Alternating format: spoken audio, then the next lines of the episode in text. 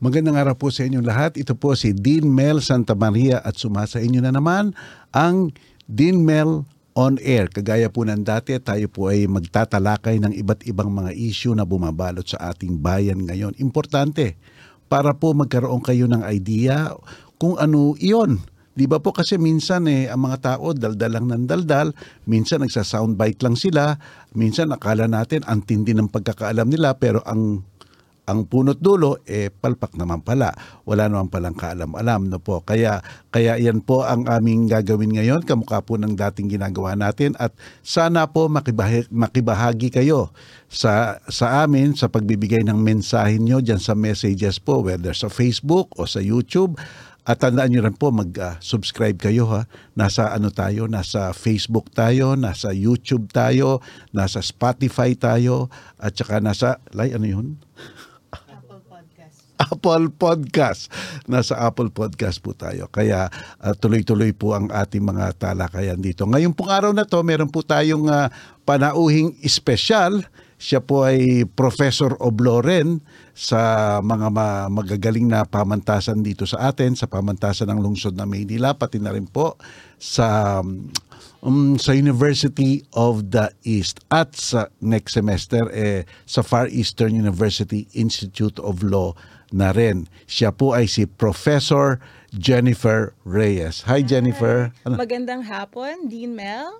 And magandang hapon sa inyong mga tagapanood and tagapakinig. Sigurado ko makakatulong si Professor Jen sa ating paglalakbay dito sa ilang mga isyong ating uh, uh, pag-uusapan ngayon tungkol sa mga confidential uh, funds na yan tsaka sa mga freedom of expression. Alam mo ba, alam mo ba Jenny? Mm. Tawag ko na lang ko Prof. Jenny. Yes, Dean. Ano, alam mo Jenny, nabalitaan mo ba na yung mga otoridad daw, yung mga pulis daw, baka daw mag-file ng cybercrime doon sa nag-upload ng video mm. doon sa traffic mm. dyan sa sa ano sa Commonwealth. Commonwealth no.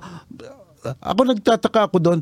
Anong ginawa nung masama no? Mm-hmm. Yan pag-uusapan natin ngayon yan kasi yes, uh, may, may ano ba yan? Merong may kaugnayan ba yan sa ating konstitusyon? Mm-hmm. Yes, it is um it has relation to our 1987 Constitution din. And sa pagkakaalam ko lamang po, uh, ang magiging basehan daw ng kanilang magiging kaso doon sa nag-upload na si Mr. Munar ay ang Cybercrime Prevention Act of 2012. Mm-hmm. Pero kung iisipin po natin, I suppose they are talking about Section 4 which is um, cyber libel. Alam mo ba, alam mo ba Prof. Jen? Mm isa ako sa mga petitioners dun sa to render the cybercrime law unconstitutional. unconstitutional. Kaya alam na alam ko yan eh. Kaya iniisip ko rin, saan doon? yes. Mm-mm. Saan doon? Ano, ang, ano ang base doon? Mm-hmm. Tataka ako doon. Nagtataka ako doon. Pero may pag-uusapan natin mamaya yan. At yeah. pag-uusapan rin natin yung tinatawag na confidential fund. Yes. Wala. Pero bagong lahat, eh masayang masaya ako. Kasi alam mo, nung pinapanood ko sila sa TV, mm-hmm. naglalaro ng basketball, kalaban ang uh, Jordan, eh medyo kinakabahan ako. Uh, pero lamang sila. Mm-hmm. Pero nung medyo humabol ang Jordan, medyo hindi ako, hindi ako nanood. Kasi Baka mainit ang mata. Hindi, jinx ako eh. Jinx ako eh. Para nung pagbalik ko, lamang na naman sila. Pero after since 1962 doon lang tayo nang nalo sa Asian Games kasi ng pinakamagaling na basketball team sa buong Asia. Ngayon, umulit na naman. Mm-hmm. Kaya aking binabati yung ating mga Gilas players, si Team Cone, di ba? Si, si Brownlee, everyone. si Brownlee at saka si, uh, si Newsam, ang gagaling nila. Mm-hmm. Ano masasabi mo sa pagkapanalong yun? Well, it's um, perfect timing, kumbaga, din. Kasi Bakit? sa panahon ngayon na maraming problema na ang ating mga kababayan ah. at maraming uh, kalungkutan na pinagdadaanan. Here mm-hmm. comes our basketball team, Gilas Pilipinas, na nagbigay uh, sa atin ng um, privilege, kumbaga. And they made history. Again, sabi nyo nga po, 1962 pa yung huling um, pagkakataon na naging champions tayo. Mm-hmm. So, alam nyo naman ang mga Pinoy, nako, mahilig sa sports. Mahilig sa basketball. Kaya, Alam mo kung bakit Good job, guys. a- alam mo kung bakit mas maganda ngayon? Alam mo kung bakit mas maganda ang pagkapanalo ngayon? Because it is a manifestation of leadership. yes. Ang ganda ng pagka pagka ano eh, pagka balangkas nung nung ano, nung team at ang ganda ng pagkagiya at pagka-coach sa team. Tama. O, di ba? Kaya it's a question of leadership. May leadership inside the court at may leadership rin outside of the court. Court. Si si coach Tim Cone. Di ba? Ah, ayoko nang i-compare sa iba pang leadership yan. yung leadership na pa-travel-travel lang. di ba? Well, anyway, iyon, yun nga, di ba? Ito at least nag-travel siya sa China, nanalo. Gusto tayo. Yung iba nagta-travel, ah, may mga pledges daw. Pero hindi ko pa nakikita yung datong eh. Di ba? Abangan natin. Oo, baka, ba- baka hindi dumating. Pero ewan ko, ewan ko lang kung darating yun. ah. Abangan natin kung ma-materialize itong mga uh, pledges na ito, Di. Oo nga eh. Pero kinakongratulate po namin ang ano, ang, ang Gilas. Job well done. It was a thrilling, thrilling, thrilling uh, event for all of us. Alam mo kung bakit? Kamunting na tayo hindi mag, ano, mag-finalist. Mm, yes. Because nanalo lang tayo sa China ng one point Mm-hmm. up to the last sec ah, not last second last uh, last two minutes dun lang tayo umano sa China Ah, umarangkada si Brownlee ng dalaw limang three point shots Wow. lima Limang three-point 3, shot. 6, 9, 12, 15. 15 points ka agad yun. Tapos lamang na, sa last 2 minutes sa China, lamang sila ng 7 points. Last 2 minutes na. Eh, nahabol. Stephen Curry is shaking. Oo nga si Stephen. Dun sa three-point shots Totoo, ni totoo um, Brown? Oo, Brownlee. Lee. Si Brownlee, Yan. Brownlee. Yan. Sarap talaga. Sarap Thank you ano. guys for giving honor to our country. Pero mapunta tayo dito. Mapunta tayo dito sa usapan na natin. Ah, Prof, no? Prof Jenny. Kasi itong confidential fund, ngayon lang naging very, very highly prominent ang isyong ito. Sapagkat, bakit naging prominent? Nagtaka ang mga tao na even ang Department of Education ay nagkaroon ng confidential fund. Sapagkat nga nung araw, basta't sinabi nating confidential fund, ang kinutukoy lang na lang yung mga malulubhang may mga security concerns. Yes. Kaya iniisip ng mga tao, ano bang security concerns ang nahandyan sa mga eskwelahan? Well, masasabi na natin siguro mayroong mga mga ah, nagda-drug addict doon, etc. Pero ako para sa akin, police concern yon Yes. na hindi mo kailangan ng confidential fund kung efficient talaga ang ating mga alagad ng batas. Explain mo nga sa atin, para sa ating mga tagapakinig, kung ano ba ang konsepto nitong Confident. confidential fund na ito? Ayan, thank you very much, Dean. Para um, mas maintindihan ng ating mga kababayan ang konsepto ng confidential and um, intelligence funds.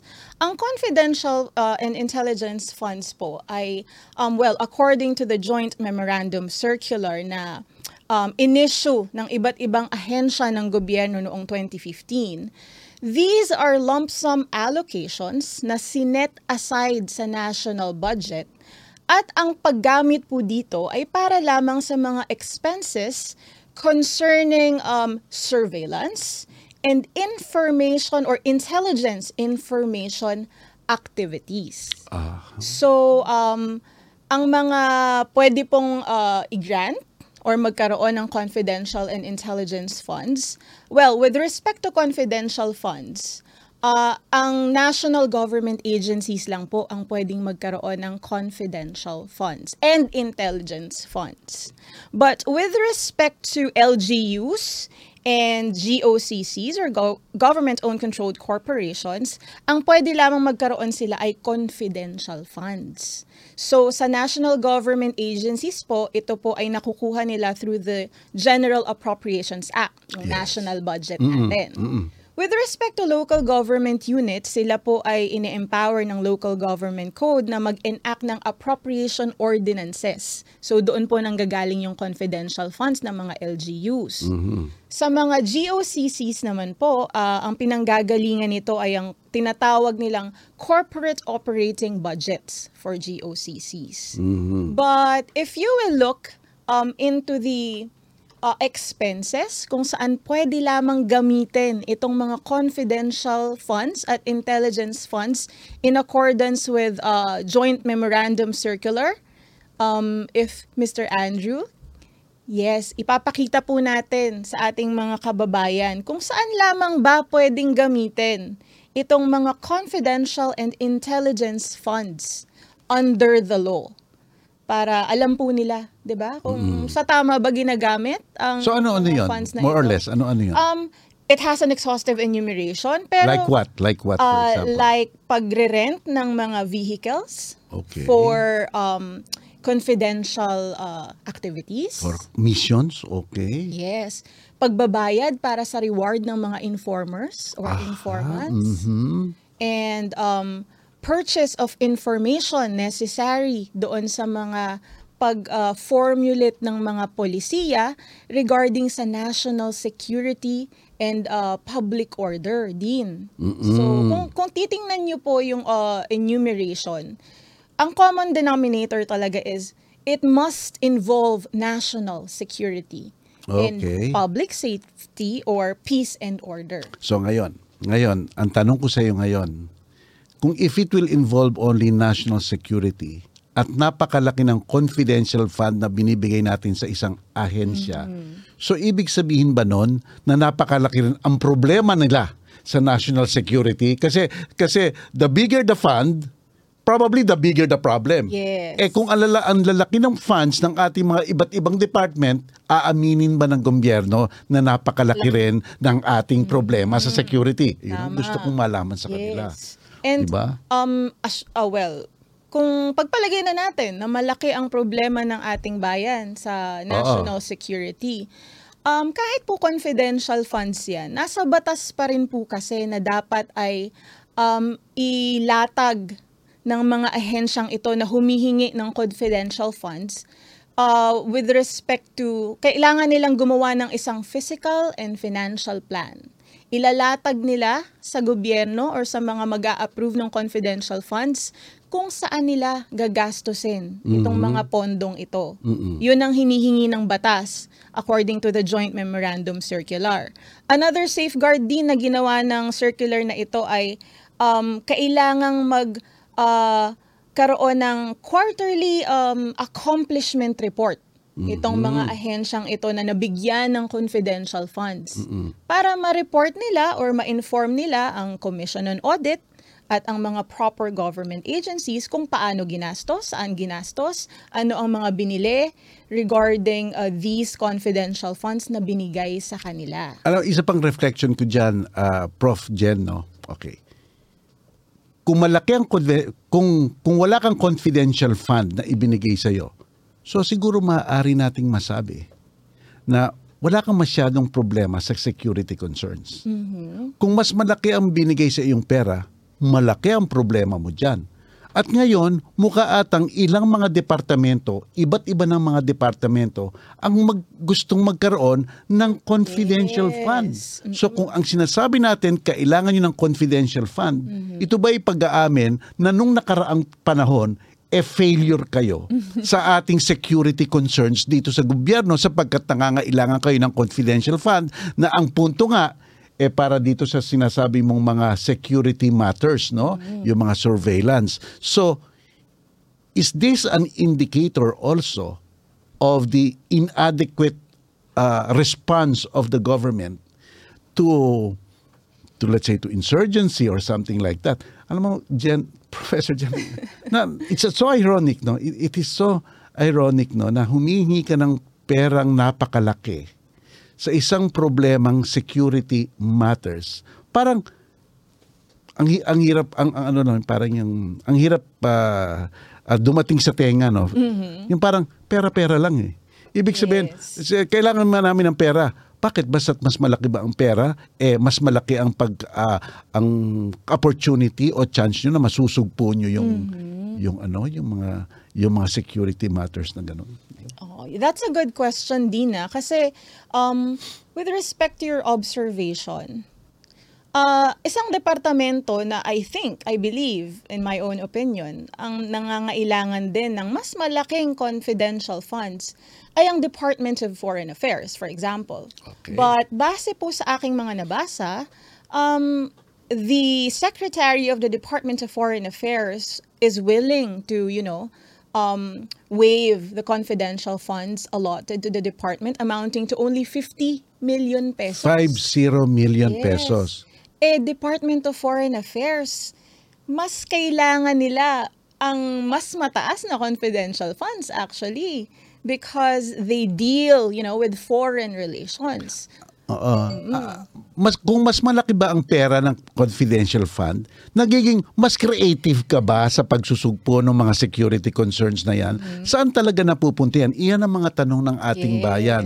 Is it is it is the the bigger the fund, is it proportional to the the uh, result positive result that could happen? Eh baka wala namang positive result eh. Oo, and hindi naman necessary siguro na porke mas mataas yung confidential funds, eh mas ah, maganda ang magiging resulta. Right? I mean, may mga in the past we have we also had public officials na wala ngang confidential funds. Okay, yes. Pero Oh. talagang nakapagbigay ng serbisyo sa ating bayan. Correct. Right? Oo. So that is also an example na hindi porket um, mataas ang confidential funds or uh, mababa ang confidential funds, eh yun na ang magiging sole factor para tingnan ng mga mamamayan kung nagtatrabaho ba or ginagampanan ba ng mga um, public servants or officials ang kanilang trabaho regarding national security. And because it is confidential. Yes. And because of those questions na is it really commensurate to your to your ano to, is the amount really commensurate to the positive effect that it could give? Yung mga tanong na iyon, tuloy pumupunta pa tayo sa ibang mga imagination na ng ating mga kababayan. Yes. Ah, may perception na. Eh kung confidential kasi hindi naman namin nalalaman kung saan nagpupunta. Tama. Eh saan saan ba nagpupunta yan? Tapos next year hihingi na naman kayo ng almost the same amount. Eh nasugpo nyo ba? Kasi kung humingi kayo ng the same amount, eh di ibig sabihin walang nangyari. Yes. Di ba? Tama And- ba yun? And kailangan talaga um, i-monitor ng gobyerno or ng estado kung tumutupad ba yung mga nabigyan ng confidential funds doon sa accomplishment report requirements ng batas. Pinagsas, ah, nagsasubmit ba sila ng physical and financial plan bago nyo sila um, bigyan ng confidential funds?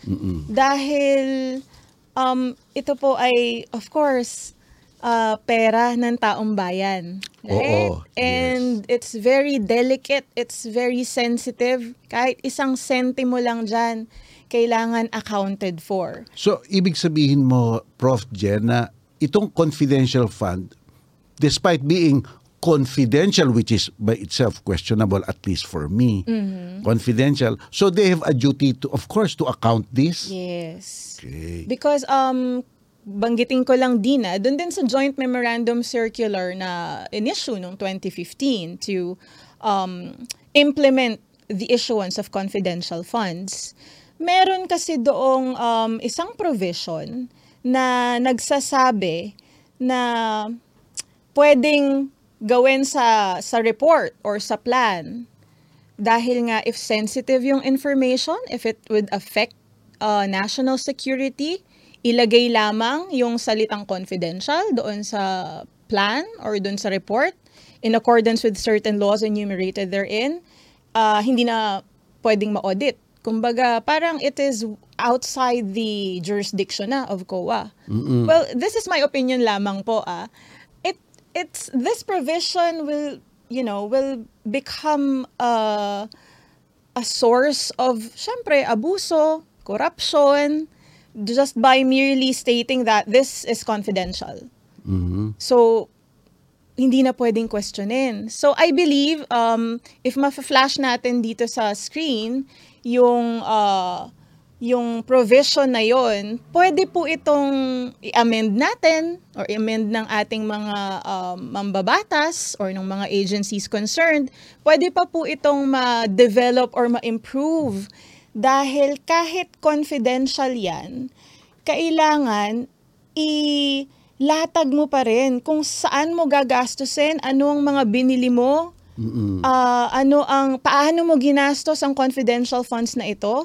If you are afraid or if we are concerned about leaking of, you know, national security information, um, hindi dapat ipasa yung burden sa mamamayan.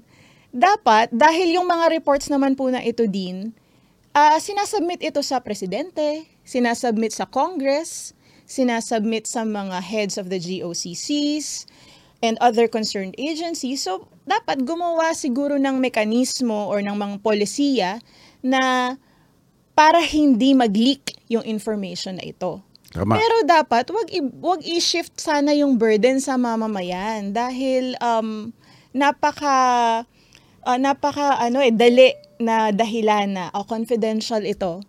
So it's already outside COA's jurisdiction. Is that what they mean? I don't know. No, yun nga ang malabo, madami tayong hindi alam dito. Alam mo, Prof. Jen, ano, yung, yung sinasabi mo nga na kung totoo yung nakalagay dun sa memorandum na yun o yung talagang implication na sabihin mo lang confidential, hindi mo na kailang, kailangan i-itemize o sabihin kung ano talaga yung mga nitty-gritty na ginamit mo kung saan yan, sabihin lang confidential. Para rin sa akin mali yun eh. Because it is also all public funds must always be accounted Tama. for no. Alam mo sa Amerika, 'di ba? Kahit papaano talagang dinidetalye nila 'yan. Tapos kina-classify nila 'yan na for the time being hindi muna pwede ma-release Yes. unless there is really compelling reason so that in the future after five or six years may freedom of information sila pwedeng hingin tapos dinideclassify. Yes. They are declassifying it so that it will be available to, To the, the public, public. after 5, 6, sometimes after 20 years eh. 'Di ba? Kung hindi natin pwedeng gawin 'yon, no? There it it says something so much about the system in our government. Hindi sila confident sa security or confidential nature ng kanilang mga nilalag. Bakit sila natatakot? 'Di ba? Bakit sila natatakot i-itemize yung confidential? Yes. Wala dapat ik- ikatakot 'yan sapagkat pera po ng bayan 'yan. At kung ako public official, talagang ililista ko 'yun. Yes. 'Di ba? Ililista ko 'yon. Hindi ko pag-aari kasi yung perang 'yun. 'Di ba? Tama din. That's correct. Oo, And that yan. is only my observation no Oo. sa ating mga kababayan. I I may be wrong regarding the uh, my interpretation or construction of the said provision. Pero sana ma-improve yung circular na yon para maging mas transparent sana sa ating mga kababayan kung saan napupunta and paano ginagastos yung confidential funds and intelligence funds dahil you are, you are correct din sa taong bayan yung pera na yan. 'Di ba? Alam mo, alam mo this government or at least this administration, no, yung prides itself with transparency. Pero mga nangyayari parang ano eh opaque. Alam mo hindi ka maka, hindi mo makita, hindi mo ano ano ba yung sa- wala naman transparency eh, di ba? Wala naman talagang transparency. So, so I'm really very sure that uh, people might uh, question this sa Supreme Court no because it is an issue of accountability. I, I feel Yes. stupid nga kanina, Prof. Prof. Prof. Jen, eh, when I ask you, dapat bang i-account ito? Eh, dapat naman talagang i-account yan eh, di ba? At saka na, nara, natatandaan ko itong sa revised penal code. Oh. Yes. Ewan ko kung papasok ito eh. Ito yung, ito yung article 218 ng, ng revised penal code na nagsasabi na ang sino mang mga ah, lingkod bayan Yes. na may katungkulan mag-account ng mga pondo at hindi sila nag-a-account ng mga pondo bagamat ka katungkulan nila ay pwede silang maparusahan ng tinatawag na prison correctional in its minimum period which is from 2 years, 4 years, and 1 day to 4 years and 2 months. At may multa pa ranging from 40,000 to 1.2 million pesos. Meron meron sa batas natin yung failure failure of accountable officer to render accounts. That's Article 218 of the uh, revised penal code, no? Tama. Ka- baka, baka pumasok lang doon. Di ba? I'm not a criminal lawyer pero the way I look at the 218, it would seem that it might be applicable. Tama Diba? din ah. Magandang observation yan din kasi dahil nga po meron dyan sa revised penal code, the, the provision you stated, the article you stated, Oo. pwedeng magtanong ang isang tao na, oh, in conflict siya with the revised penal code. So, Not only in conflict, in violation. in violation of the Oo. revised penal code. So ito bang confidential funds, are they constitutional? So magandang tanong yan, Dean, di ba? Yes. Very Ito good. ba ay naaayon sa saligang batas? Dahil alam naman po natin, it is a well-entrenched principle in constitutional law na kapag ang isang statute, kapag ang isang batas ay in violation of the Constitution or hindi naaayon sa saligang batas, then it is considered null and void. Yun, null and void. Yes, Oo, at yun. mapapawalang bisa itong batas na ito kapag natagpuan, of course, ng Korte Suprema, ng ating Judicial Department, that it violates the Constitution. So, Partic- particularly yung Article 11, Section 1, na ito po mga kapatid, babasahin ko po, no? Public office is a public trust. Public officers and employees must at all times be accountable to the people. Serve them with utmost responsibility, integrity, loyalty, efficiency, act with patriotism and justice. Etong susunod, di- Prof, Prof, eh, gustong gusto ko to. Ah, Ito, ah, ito sabi, act with patriotism and justice and lead modest lives. Mm, yes. Naku eh, pag tuwing-tuwing nakikita natin mga State of the Union address eh, ewan ko ba kung modest lives yun, ang gaganda ng mga, alam mo, ewan ko, mga alahas dyan. Eh, hindi, I'm not, uh, well, eh, ano lang po yun, perception lang yun. Kasi para sa akin, basta ng State of the Nation, hindi ka naman kailangan mag-red carpet doon eh. tama. Di ba? Mm, dapat hindi, well, this is also just my observation, no? O, tama namang magsuot ng maganda. Tama naman. Pero dapat wag nating kalimutan yung essence ng State of the Nation address kung ba't nandoon yung Oo. mga uma-attend. Hindi Correct. lamang po ito fashion show, pagandahan ng damit or what. So ito, ito yung ano, ito yung ito yung accountability Yes. provision ng ating ng ating constitution. Accountability, accountability hindi po impunity and secrecy. 'Di ba? 'Di ba Prof, no? Tama. And I believe napaka magiging napakaganda siguro or maluwag ang pakiramdam ng mga mamamayan, no, Dean? Okay. Nating lahat, 'di ba? Oo, oo, if oo. if uh, magiging mas transparent siguro, 'di ba? Yung pag pag uh, inform sa publiko kung paano ginagastos ang pondo ng bayan. 11 days no yung yung yung ah, yung uh, mapunta tayo ngayon kay Sara Duterte kay VP si VP Sara Duterte and he was duly elected vice president no Ah, talagang siya po ay vice president natin lahat Ah, palagay ko ah, tsaka ano secretary of the education Department of no and Education. ah, I think she's a hard worker Yes. Ah, yes, talagang. I think meron naman talaga siyang puso sa sa ano sa sa pag ah, pagiging public, Public service, and service, servants yes. Pero dapat lang matuto tayo kung ano ba talaga ang karakteristiko ugali ng public servant. Mm-hmm. Kasi sabi na nga ng ating Korte Suprema eh dapat ang mga public servant ano nga ba yung sabi? Hindi dapat sila maging onion skin. onion skinned or thin skinned. Kasi po Mm. Yes. kamakailan, ito po ang sabi niya. Quote unquote to ha, kinokot ko to sa GMA News no Network. Mm-hmm. Tandaan ninyo, quote, quote, tandaan ninyo kung sino man ang kumokontra sa confidential funds ay kumokontra sa kapayapaan. Kung sino ang kumokontra sa kapayapaan ay kalaban ng bayan, unquote. Napaka-sweeping statement naman yon. Is that a responsible statement? Ako para ako ako na muna ha. For me, for me personally, with all due respect to BP Sara, it is an ir- irresponsible statement. You cannot just make a sweeping statement like, like that and say black if it's not black, if it is white. Di ba? Di ba? Yes. Ah, ikaw anong punto ang punto mo? Well, um, my opinion regarding that po is that her intentions might be good. Well, I am assuming that her intentions are good. Oo. Yun nga lang po sigurong choice of words. Ayun. Oo, Or yes. pagkaka-deliver. Siyempre po, yung, hindi po natin maiaalis sa mga kababayan natin na it might send a wrong perception. Okay. It might send, you know, wrong interpretations or wrong constructions na baka isipin ng isang ordinaryong mamamayan na wala na siyang karapatang magtanong man lang or kumwestiyon kung saan ba napupunta yung uh, funds or public funds. So, um, yun lamang po sana ang dapat iwasan natin. Uh, though I want to accentuate that I believe her intentions were good medyo na sa choice of words lang siguro po medyo nagkaroon ng problem. Kasi nga po as a public official and of course as a vice president, um, she is always subject to, you know, public scrutiny. Correct. And, and, and it's about time also that uh, VP Sara Duterte be introspective. No, humble enough to say, oh, nagkamali ako nung sa sinabi kong yon. It was very sweeping, di ba? Para lang sa akin, dapat ganun ang ginawa niya. Nagkamali po ako doon, ito po ang gusto kong sabihin.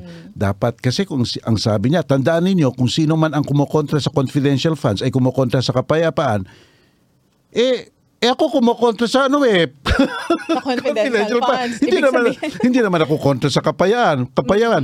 Kung sino ang kumukontra sa kapayapaan ay kalaban ng bayan, eh hindi naman po ako kumukontra sa kapayapaan. Tapos, there is no, itawag mo dito, it, it's a fallacy eh. Mhm, yes. Kumbaga sa philosophy, it's a fall. It does not follow. Yes. It does not follow. It's fallacious. Yes, Ika nga. exactly. Ito pa, may- may nabanggit tayo, no? Dapat ang mga, ano sabi ng, ng Korte Suprema, dapat ang mga, ta, ang mga lingkod bayan po, eh dapat, eh, makapal po ang balat. Mhm. Hindi dapat sila thin-skinned or onion skin. Kung babatikiusin po kayo, eh, eh magtiis na lang po kayo. Sapagkat po, karapatan ng mga mamamayan, ang kagaya nga ng sinabi ni Prof. Jenny, na magsalita, magpuna, at kung kinakailangan, magbatikos sa mga ginagawa nyo. Kasi nga ang problema, Jenny, yung sinasabi mo eh, it, it cultivates imagination eh Yes. it cultivates speculation eh. Kasi hindi transparent. Kasi kung nagkukultivate ka ng imagination at speculation sa taong bayan, wag mong sisisi ng taong bayan kasi in the first place, hindi ka transparent. 'Di ba? Eh pasensya ka na. Yes. Kaya kung batikusin ka, magdusa ka. Sabi nga, hindi yun sabi ng Su- Supreme Court. Alam mo, babasahin ko ah. Yes. Ah, kung makikita ni Andrew yung ano, sabi niya, ito ito galing sa Bustos versus US. It's an old case. Sapagkat ito, ang pinag-uusapan nito kung ano dapat ang response ng mga public officials sa mga batikos ng bayan. Ito dapat ang response. Makinig po kayo, tuturuan namin kayo ngayon mga from the president kay kay the junior Bongbong Marcos, from the president up to the barangay captain. Ito po sabi ng Korte Suprema, basta't binabatikos kayo. Ito po dapat ang frame of mind nyo.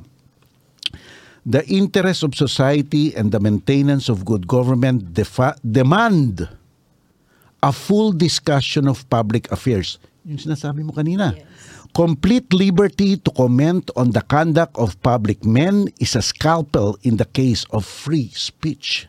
The sharp incision of its probe relieves the abscesses of officialdom. Men in public life may suffer under a hostile or hostile and an unjust accusation the wound can be assuaged with the palm with the balm of a clear conscience. Iyon po. Basta clear conscience naman nyo, tiisin nyo na po ang batiko sa inyo. A public officer must not be too thin-skinned with reference to comment on his official acts and issues of confidential fund are official issues and official acts, di ba? Only thus can the intelligence and the dignity of the individual be exalted.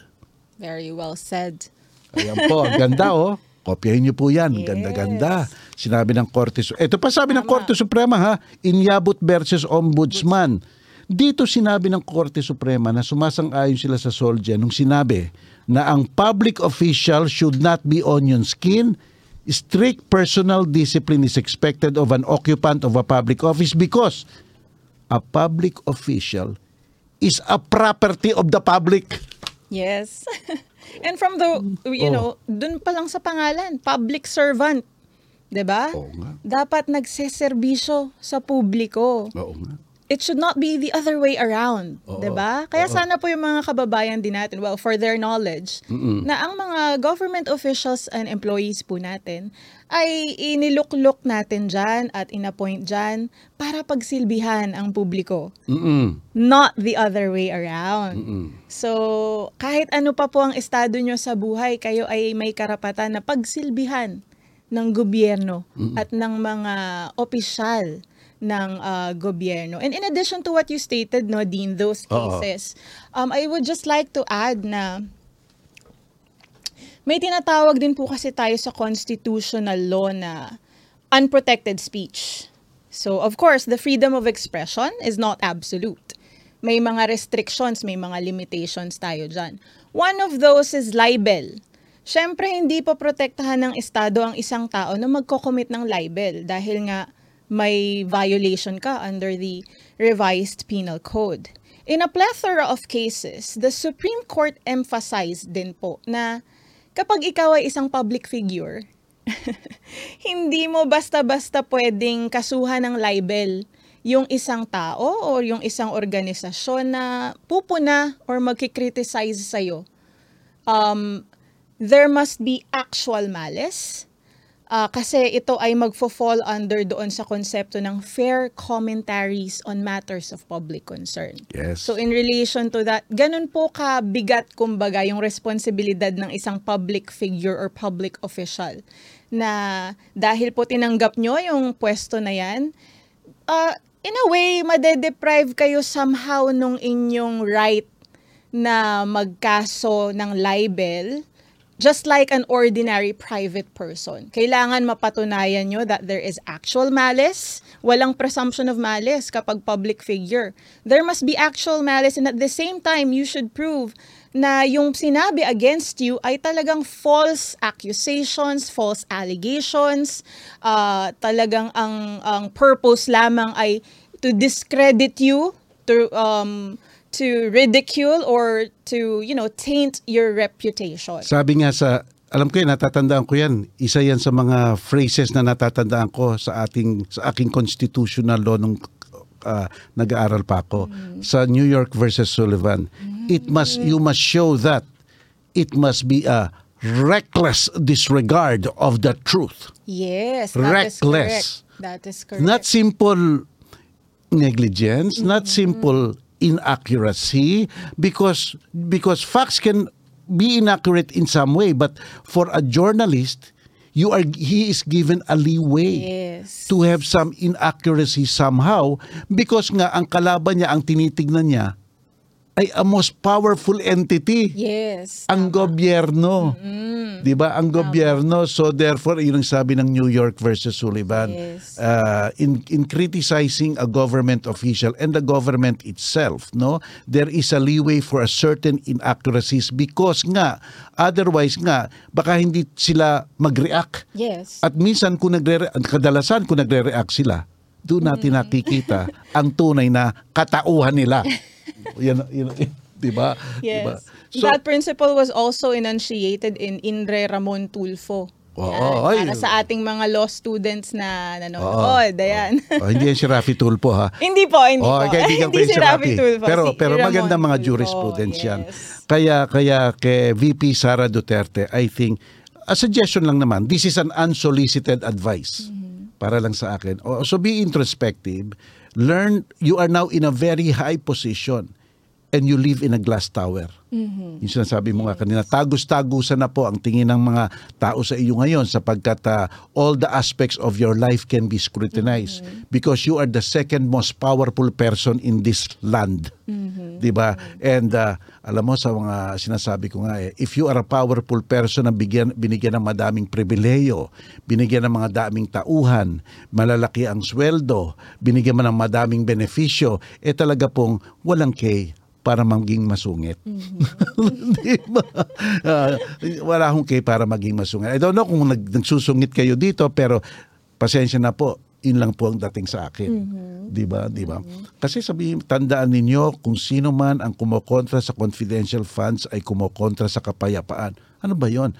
Di ibig sabihin ako kumokontra sa kapayapaan. Ang dami ang dami mga journalist ngayon. Yes. Na, hindi ho, hindi ho totoo 'yon. That's an unfair statement. You have to be introspective mm. and uh, be deliberative and be in a way be intelligent in yes. in talking about all these things because it it it goes into kasi the constitutional right of every person. Mm-hmm. And to be more careful siguro with respect to the choice of words. Because mm-hmm. we well, let's give it to her also. She's very hardworking, right? Oh, yeah, yeah. She's yeah. very hardworking and yun, ingat na lang, just like what Dean said, ito ay advice lamang naman po namin. Oo. okay lang naman na hindi sundin dahil Oo. ito ay advice lamang Si, namin. sino ba naman tayo? We are just lowly professors Yes. of law. Di ba? And it, this applies also to all public officials, I Yes, think. oo. Na be more careful with our words or with your words rather because the public uh, looks up to you in a manner wherein or in which nandyan kayo para mm, i-improve ang conditions ng bansa at i-improve ang conditions ng mga mamamayan. So, be very careful with your words because it is uh, they are subject to interpretations and constructions. Hindi naman po natin makokontrol syempre yung mga utak ng mga mamamayan. So, yeah, just be more careful with your words. Alam mo, sabi nga dito, ang ganda dito sa Bustos versus US, ito po ah, March 8, 1918, decision of the Supreme Court. Rising superior to any official or set of officials, to the chief executive, to the legislature, to the judiciary, to any or all the agencies of government, public opinion should be the constant source of liberty and democracy. Alam mo bang free speech? Basta't po ang gobyerno, tinatanggap lang yung mga nakakapa masarap sa kanilang pakinggan, eh walang demokrasya diba? Masanay po kayong tumanggap ng mga hindi sang-ayon sa inyong mga polisiya. Kasi po you do not have a monopoly nga Tama. of what is good for the people, no? Tama. Oo. At marami rin po tayong matututunan sa sa mga kritiko, actually, right? Yes. Mm, okay Kung yan. magiging open-minded lamang po ang mga public officials, napakaraming matututunan. Correct. Maraming suggestions ang mga critics because not all critics are there to, you know, just for the you- just just to criticize na walang purpose. Alam mo, diba? alam mo ba, Jenny, may experience na kami dyan, nila Andrew tsaka nila Lai. Nung pandemic, nagaganito rin kami. Kaya lang hindi kami nagkikita, nagre-remote kami. Biro mo ba napapan, natatandaan ba yung unang pandemic na yung sinabi, yung pa, pagpapile daw ng income tax nung April 30 for 15 ay hindi maire-reset at mapopospone. Eh kasagsagan nun ng COVID-19, eh pila-pila sa bangko, eh Araw-araw namin binabatikos talaga yan. Ano ba kayo? May utak ba kayo? Hindi nyo ba nakikita ang nangyayari sa labas? Gusto nyo bang makontaminate lahat tayo? Araw-araw. At uh, modesty aside, ah, modesty aside, I really feel na nakatulong kami doon nung ni-reset yung, Oh, see? yung April yung April 15 na yun. See, right? Nakakatulong Diba? talaga yung opinion nyo. Mm, nakakatulong ang opinion ng bawat uh, tao, bawat mamamayan. You should uh, always think that your opinions matter. Ito, talking about opinion, Professor Jenny Constitutional Law. Professor, galing, isa sa mga stalwarts ng constitutional subject eh. May nabasa na naman ako sa, sa ano, sa dyaryo na meron daw mga alagad ng batas o mga authority na iniisip o nag-iisip na ngayon kung papailan nila ng kaso sa ilalim ng cybercrime law. Itong mga nag-upload ng bla- ng video sa Facebook o sa YouTube ba yon na na nakita yung ano yung traffic diyan sa sa Commonwealth, sa. Commonwealth. At sinabi may nag-allegation pa nga baka daw si BP Sara ang may dahilan yan. Pero na clarify naman ni BP Sara no? Hindi pero pero yung tatanong ko anong kaso doon Well, just like what I mentioned din earlier, no, sa pagkakaalam ko sa mga nabasa ko rin sa mga dyaryo and online na parang gusto nilang kasuhan uh, yung nag-upload si Mr. Munar, if I'm not mistaken, uh, under the Cybercrime Prevention Law of 2012. So I did my research uh, uh, uh, immediately at hinanap ko kung anong provision kaya ng Cybercrime Prevention Act ang tinutukoy nila because um, if you will study the said law, um, pwede lang siyang maging basis niya ay yung cyber libel under section 4 sa sa those are other related offenses. But again, if you will study the requirements of libel, in my opinion, parang wala naman pong nilabag na uh, batas according to the revised penal code and according to the Cybercrime Prevention Act of 2012 yung pag-upload niya ng kanyang video. Dahil nga po may tinatawag na tayo ngayon na citizen journalism eh, right? Correct, correct. Diba? Media evolved already. Yes. Right? Ala, yun ang gusto kong sabihin rin. Ano? Hmm. Um, dapat itong ating mga polis, mga otoridad, dapat na nag-aaral rin kung ano po ang evolution ng ating media, ang ating journalism. Yes. Nung araw po, nung araw po papel lang. Mm-mm. Tapos nagkaroon ng radyo. Tapos nagkaroon ng telebisyon. TV. Tapos ngayon may internet na. At ang internet ngayon po ay pinaka-powerful tool for ah, tinatawag nating citizen journalism. Tama. May mga vlogger dyan. May mga irresponsible na irresponsible mga vlogger. Madami, no? madami. Pero ah, ito nga binabasa ko, a blog as a medium of expression by MD Nuru Safa, Zahadi Raman Aman Tahera, Tahera Akhter and Ghosh Bishwachit. Sabi nila, The blossoming of citizen journalism stands as one of the internet's most exciting developments. The millions of bloggers, tens of thousands, millions of internet posters, and hundred of millions of readers online news sources have radically reshaped the way we access our daily news. Hindi po ba kayo natutuwa na ang daming mga tao nakakita nung congested traffic na yan na maaring umiwas na sila at hindi pa lumala? Hindi ba nila nakikita yun? Nakatulong pa nga siguro eh yung ginawa nitong si ano Mur, Mur, Mr. Munar. Mr. Munar, eh bakit kakasuhan nyo? Di ba? Look at the positive side of these things. Ito lang, perception ko lang. Ito na naman po, perception ko ha. Parang ano eh, parang ah, ah, Andrew Lai, parang Prof. Jenny, parang gaslighting eh. ano yung gaslighting?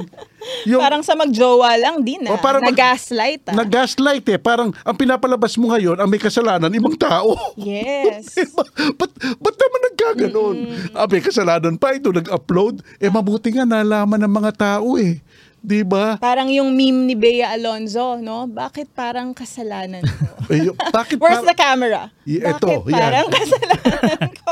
Nakaka, nakakabuhi. Di ba? Di ba tandaan nyo, citizen journalism na po ngayon. May mga irresponsible, yes, pero there are a lot also that uh, that produce very good news account. Tama kayo dyan, Mas nauuna pa Yes. sa mga traditional TV and news. Ano ba yan? Tama kayo dyan, nasa, Dean, kasi... na- nasa age of ano na tayo? Oo. Ah, IT. Tama. Pag po nanonood kayo ng mga balita sa TV, right?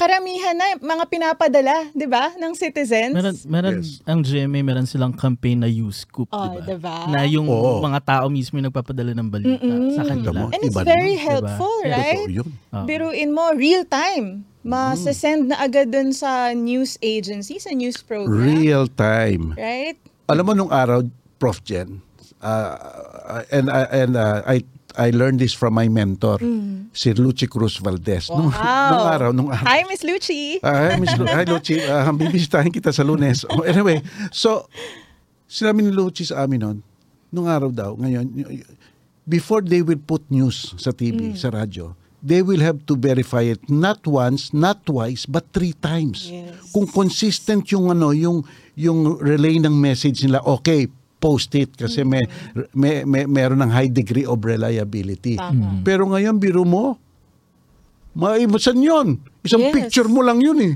Isang Na- video mo lang. Isang video na nasusunog yung building, hindi mo na Tama. kailangan i-verify yun eh. Oo. Umuusok na eh, di ba? Also in the commission of crimes, pag nakuna ng video or photo, in flagrante delicto ang natawag doon, di ba? Totoo yun. Or makakatulong sa mga police with respect to their hot pursuit arrests, Correct, di ba? correct. So, Totoo yan. mas maraming benefits pa rin naman Yes, kaysa madaming sa benefit. disadvantages. Y- yung nangyari dyan sa traffic sa constitu ano constitu Com- sa Commonwealth. Commonwealth. Okay yun, positive yun. Ang sama lang ang tignan. Traffic, ang sama ang tignan. Pero that's that's reality. eh. Yes. Pero ang question ngayon din kasi, kilala natin kung sino yung nagpulis na nagsabi na si VP daw yun. Hmm. Oo. Kilala na natin kung sino yung nag-upload. Sino daw ba yung VIP? Walang videos. Or may. VIP Wala- ba talaga? walang, ba? walang, walang nag-confirm kung sino man yung VIP na yun. Tama. Oo, na pe- bakit ganun siya ka, ka-importante na ipapasara mo yung buong Commonwealth para makadaan siya. alam mo, may punto ko doon eh. Mm-hmm. Kasi palagay ko, isang normal na pulis, kahit na lieutenant o kahit na Yes. sabihin natin hepe ng pulis, palagay ko kakabahan siya bago ka siya gumawa ng order na gano'n eh. Baka may nag-utos. Tama. O ah, baka- magandang ano yan. Baka ah, may magandang, mag-utos. Magandang ah, observation yan, Drew. Kasi um, nabasa ko rin po, hindi ko alam kung tama yung nabasa ko, na yung police na nakunan sa video ay he was already relieved from his post. So in its ordinary sense, sinasabi ba natin na tinanggal na siya? Tinanggal na siya sa pwesto. Ang tanong ko dito, um, siya ba ay nabigyan ng administrative due process? Kasi, again, going back to our constitution, lahat ng tao ay entitled sa due process. Hindi mo pwedeng basta-basta tanggalin ang isang ah, tao sa trabaho, right? And again, in a plethora of cases, the Supreme Court uh, emphasized the importance and the nature of administrative due process, right? Di, nandyan ang, ang TIBAY versus CIR, ALFI versus Honorable Garin, a 2016 case. Binigyan ba yung police ng pagkakataon na mag-submit ng eviden- uh, evidence for himself? Ah, gusto ko tanong sa police na yon. Isa lang. Sino nag-utos sa'yo? Yes, Diba? yes. Yun, yun, yun ang tanong ko. Sino nag-utos sa'yo? At kung tinuro siya, sa tatanong ko yung sa tinuro niya, sino nag-utos sa'yo? Mm. Kasi, Dapat ba, ganun. kawawa rin naman yung police. Hindi natin alam yung storya niya. Paano kung yun talaga yung narinig niya or inutos sa kanya ng mas nakatataas sa kanya? And then, he will be the one that will be removed or terminated from his employment or job. He was just doing his job, actually. So, yun ang tanong ko, s- nabigyan ba siya ng uh, due process? Alam mo, ito yung culture ng small fry. Culture of small fry and culture of impuni- impunity of the big fish. 'Di ba? Hanggang nahanong pa tayo hanggang ngayon. Uh, somebody must have told him. Ilan po ang aking Yes. spekulasyon, no? Of course, meron. 'Di ba? Somebody must have Yes. told him itong sasabihin mo. Kasi, di ba, parang as a police officer, hindi ka naman magbabanggit ng pangalan na kung sino-sino lang, especially vice president yung sinabi mo, di ba? If you, kung hindi ka somehow confident na siya yung dadaan, or kung siguro kung inutos man na sabihin mo na lang siguro na si VP yung dumaan para last questions, si VP naman yung napasama. Oo nga. Diba? Oo, oo, oo. So, yun, sana po ay mabigyan ng due process itong yung isang police na Tama. yun. Sana, and lahat ng tao, syempre, mabigyan ng due process. Kasama diyan sa due process na 'yan ang ma- matukoy kung sino nag-utos sa kanya. Exactly. Yun nga po yung nakakapagtaka. Kasi sa sobrang dami nga nang nandun nung time na yun, walang, walang nakakonfirm kung sino pong dumaan. And even si MDA or the QCPD who, who was Oo, involved there, oo. bakit di nila makonfirm kung sino talaga yung dumaan? Para Totoo. tapos na. Parang ganun lang. Tapos na yung issue, di ba? Oh, Makamove on na confidential. yung mga tao. Confidential pa rin yun. Confidential pa rin. Ah, Kum- kasama- kumalat, kumalat yung confidential pag Baka maging word of the year yan, ah. Oh, confidential. Confidential. Oo, tama ka doon, Lai. Tama ka doon, Lai. Kasi, ang laki ng traffic eh.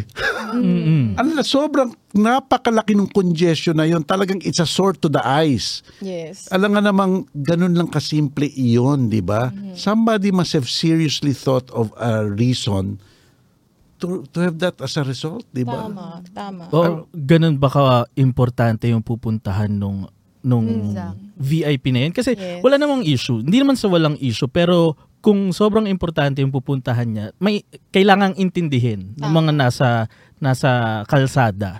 Kasi yun nga, VIP, mamaya may kailangan puntahan. Pero kung wala, and tapos hindi pa natin kilala kung sino yung VIP Oh, na y- yun. oh, yes, tama ka doon. Eh kung wala, eh kung wala.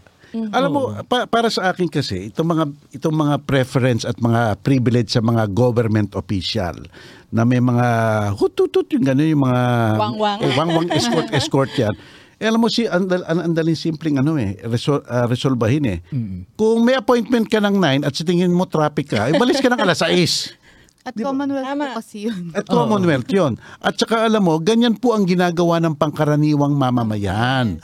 Kung, ka- kung sa tingin namin, eh bakat merong aksidenteng may mangyari o napaka-importante ng ating meeting, nag-a-adjust tayo at tayo ay ah, ah, gumigising ng mas maaga at ah, naglalakbay para madami tayong ano leeway or ah, Tama. Oo. Eh kung ang mga kung mga of, gra- ah, official natin eh hindi gumawa ng mga example na ganon, Yes. feeling nila hari sila. Tabi kayo dyan, tabi kayo, tabi kayo. Ay, dadaan si si congressman ganito, si senator ganito. Mhm. Diba? Tama po yung mga observations nyo ah. Kasi ito nabasa ko lang din na MMDA din. Sabi ng MMDA mismo na parang tini-treat nila itong public courtesy sa mga public officials sa paggamit ng public roads on a case-to-case basis daw. And wala raw talagang fixed rules or policies regarding this. Well, my opinion is it is high time for you to formulate uh, fixed policies or regulations para mabalanse yung interest on one hand, yung mga kababayan natin na naa, naaantala yung biyahe nila, 'di ba? Kasi kawawa rin naman talaga yung mga kababayan natin na gustong makapagtrabaho ng maayos, gustong makapasok sa eskwelahan ng maaga or kung ano pa mga appointments nila, naaabala sila because of this. And on the other, kawawa rin yung public official. And- I mean, assuming na talagang official function yung kanilang pupuntahan or official duties yung gagampanan nila, syempre, mapupuna sila or sila yung magiging tampulan ng kritisismo ng mga kababayan natin na hindi rin naman natin masisisi.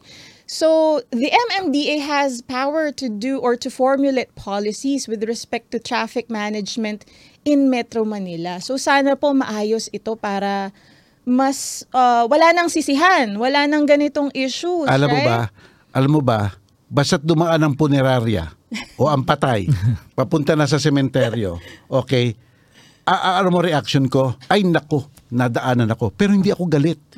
Kasi naiintindihan ko eh. Mm-hmm. Oo. Ah, nag, nag, ano yun eh, nag, nagigrieve sila eh. Nagigrieve, Tsaka pa, dinadala na nila sa huling hantungan Yes. yung kanilang ah, kamag-anak. Natatraffic ako. Yes. Pero alam mo, okay lang sa akin. Maghintay tayo, maghintay tayo. Pagdadasal ko pa. Pagdadasal ko pa. Kasi alam na alam ko. Ang pakiramdam. Not only ang pakiramdam, ang pakay nung nagtatraffic. Tama. Di ba? Tama. Di ba? Ito hindi natin alam eh. Tama. Hindi natin alam eh. Totoo. Ngayon, wala, hindi pala totoo kay BP BP Sara. Sara. Sara. Eh, eh ano yun? Bakit nagkaganon? May nagutos. Ganon po yun. Ang puno-tulo lang dito po, dapat malaman namin kung ano yun. Yes. Di ba? Or what? Kung sino yon, kung ano yung purpose ng Oo. travel. Oo and- nga eh. 'Di ba? Kasi Totoo. kawawa naman. Actually, ang kawawa yung police, tsaka yung nag-upload ng video. Kaya nga eh. Pareho lang naman nilang yung gin- yung police ginagawa lang yung trabaho niya. Yung mamamayan ginagawa niya lang yung duty niya as a citizen.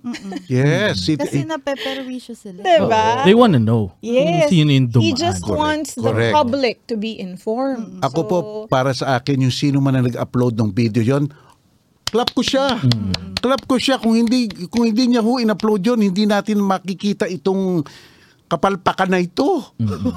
Kasi po, ah, just wanted to add po, courtesy po kasi is iba sa binibigyan mo ng ganong klaseng privilege. For example, Oo, court- tama ka. courtesy is siguro yung one lane, pwedeng yung one lane lang. Yes. Pero kung makita niyo po kasi yung video, the whole Sinara yung Sinara talaga yung Commonwealth. whole side na yun oo, eh. ng Kaya Commonwealth. ako, kung ako din naman po yung citizen, tama po kayo, parang we up, i-upload him somehow nga. Kasi kung hindi naman kasi siya na perwisyo at kung mabilis lang yun nangyari at mukhang wala pa nga kasi yung, yung dadaan nung time na yun, sinara na, kung hindi ako na perwisyo, di ko gagawin yun. Hindi eh. mo in-upload yun. eh. Galit na siya. Correct, correct. Parang, yun nga po, eh, parang kung courtesy lang yun, iba kasi yung courtesy lang na papatabihin. Pero yun po kasi ang sabi, multiple police cars daw ang humarang biglaan. Mhm. Tapos nakita pa nga po sa video, parang may ambulance pa na, ano, nakastop din. parang yun nga, alam ba natin ng pakay nung tatawid? di ba? Iyon ang problema. Hindi natin alam. Kaya tayo mas nagagalit. Mm-mm. Hindi parang ano yan eh, parang hinahatid sa huling hantungan na patay. Opo. Di ba? Talagang At saka hindi naman nagagalit ang mga tao nang walang dahilan din. Oo, ang yeah. karamihan naman sa mga tao eh may dahilan kung bakit sila nagagalit. At saka na, right? minsan, ma- mas maiintindihan pa nila. Okay, wala sa lugar ang galit ko. Yes. Wala, Yes. wala sa lugar ang galit ko. Kasi yung ambulansya ay dapat paraanin muna. Mm-mm. Pero Yung yun- mga naghahatid sa patay, paraanin muna. Ah, y- ano ba yung mga pulis na dyan? Hindi namin alam kung ano yan. Yun, ang Yun nga po, problema. wala pong nag-inform. Walang may alam. Wala, Actually walang po may din, alam. oo nga, tama nga kayo. eh. Yung parang kung ako normal citizen nga ako, 'di ba kung may kailangan akong puntahan, 4 hours, 3 hours pa nga po ang earlier ng call time, pin, babiyahe na ako. 'di ba Yung ganun Correct. lang eh. Tapos, yun pa kasi parang, ang pinaka prob- one of the problems pa po doon is wala man lang nag-inform sa kanila. Kung hindi pa nagtanong yung concerned citizen na yon at nag-video pa, malamang wala pong magsasabi sa kanila. Wala oo, wala walang mabubuko. Walang ma, ma mabubuko sa kanila. Alam mo, gusto ko yung sinabi mo Lai. May diferensya ang courtesy at privilege. May, oo, tanggalin natin ang privilege. Yes. Tanggalin na natin yung privilege na yan. Mu- Gumising na lang kayo ng maaga. Ngayon, yung courtesy, okay, pwede pa nating i-calibrate. O mag-courtesy tayo sa dumadaang patay. Yes. 'Di ba? Mag-courtesy tayo sa ambulansya. 'Di ba? Mag-courtesy tayo. Okay, sabihin na natin sa presidente dadaan, mag-courtesy tayo. 'Di ba? At least alam natin. Wala, pero ta- as a general, tanggalin natin ang pribilehiyo po ng mga gobyerno, official na mag, ah, mag kung meron pa mga hagad na kasama, naku po, eh, sobra na yon sobra na. Nakakatuwa lang din, no? Kasi kung iisipin natin itong buong episode na to, iba't ibang topics yung pinag-usapan natin pero iisa lang yung ending. Transparency lang lagi. Yes. Totoo yun. Exactly. Totoo yun. 'Di ba? Parang hindi siya sige sa, masasabi natin na hindi siya laging magiging tama pero it will make us understand kung bakit kailangan gawin 'yan or bakit kailangan bigyan for example sa confidential funds or kung bakit dapat pa- paunahin yung VIP na 'yon, Yes. 'di ba? And laging sa government against the people. Yes. 'di ba? bakit bakit kailangan lagi tayo yung yung ah nagre-reach out? Bakit kailangan tayo lagi yung huma, naghahabol ng information na dapat sila yung nagbibigay sa atin? Bakit tayo mga mamamayan ang may kasalanan? Yes, Oo. yun yung Diba, lumalabas. Nag- yung nag-upload siya, may kasalanan. Yung police. Oo. Yung Siya police, yung Siya yung kakasuhan, Kasi yung natanggalan kakasuhan, ng yung trabaho, police. Oo, tapos tayo mga nagkikritiko dito, eh, anong sabi? kalaban ng gobyerno. Kala- kalaban ng gobyerno. Ano ba? Bakit? Ano ba ginawa namin? Nagpapati, nag, nag, nagre-report lang yung bata. Nagmamagandang loob lang. Pinapakita niya ang I'm sure yung nararamdaman niya dun sa kotse niya nag-upload siya, nararamdaman ng ng mga tao rin doon sa sa loob ng mga natatraffic doon, di ba? Eh dapat po makinig kayo. Yun yung nga sinasabi niyo, Lai, tsaka ni, ni uh, An- Andre, we always start a conversation. Okay, uh, timing tayo. Tignan natin ang punot dulo, punot dili dito. Punot dulo dito. Sino nag-utos sa'yo? Oh, yun, yun. Tanong nyo ha, Yeah. sino ang Basic nag-utos question. sa'yo? Basic Simple question, di ba? Huwag na hong paligoy-ligoy pa. Kasi baka mamaya hindi naman pala dapat yung pulis yung natanggal. Baka yung nag-utos Oh, dapat. dap, syempre. Kaya doon ako concerned Oo, eh. oo. Kasi Yun ang utos kawawa dapat. din naman yung Bakit police. natin tatanggalin yung Oo. napag-utusan lang? Oo. Malas lang talaga nung police kasi siya yung Oo. na-videohan Oh, at sumagot. oo. Correct ka doon. Yun din. Malas lang talaga ni, ni ano? Lunar. Oo. Ni, ni ano, nung police. di ba? Na-tsempohan siya. At, at, at, at, at pinaling naman kay video, videographer. Sabi ko, sabi ko, ano ba yan? So, talagang wala eh. Alam niyo po, wala talagang direksyon eh. Walang direksyon ang pag, pag, ah, pag, ah, pag ah, re-resolve ng problema. To resolve the problem, you go to the root of the problem. Sino nag-utos?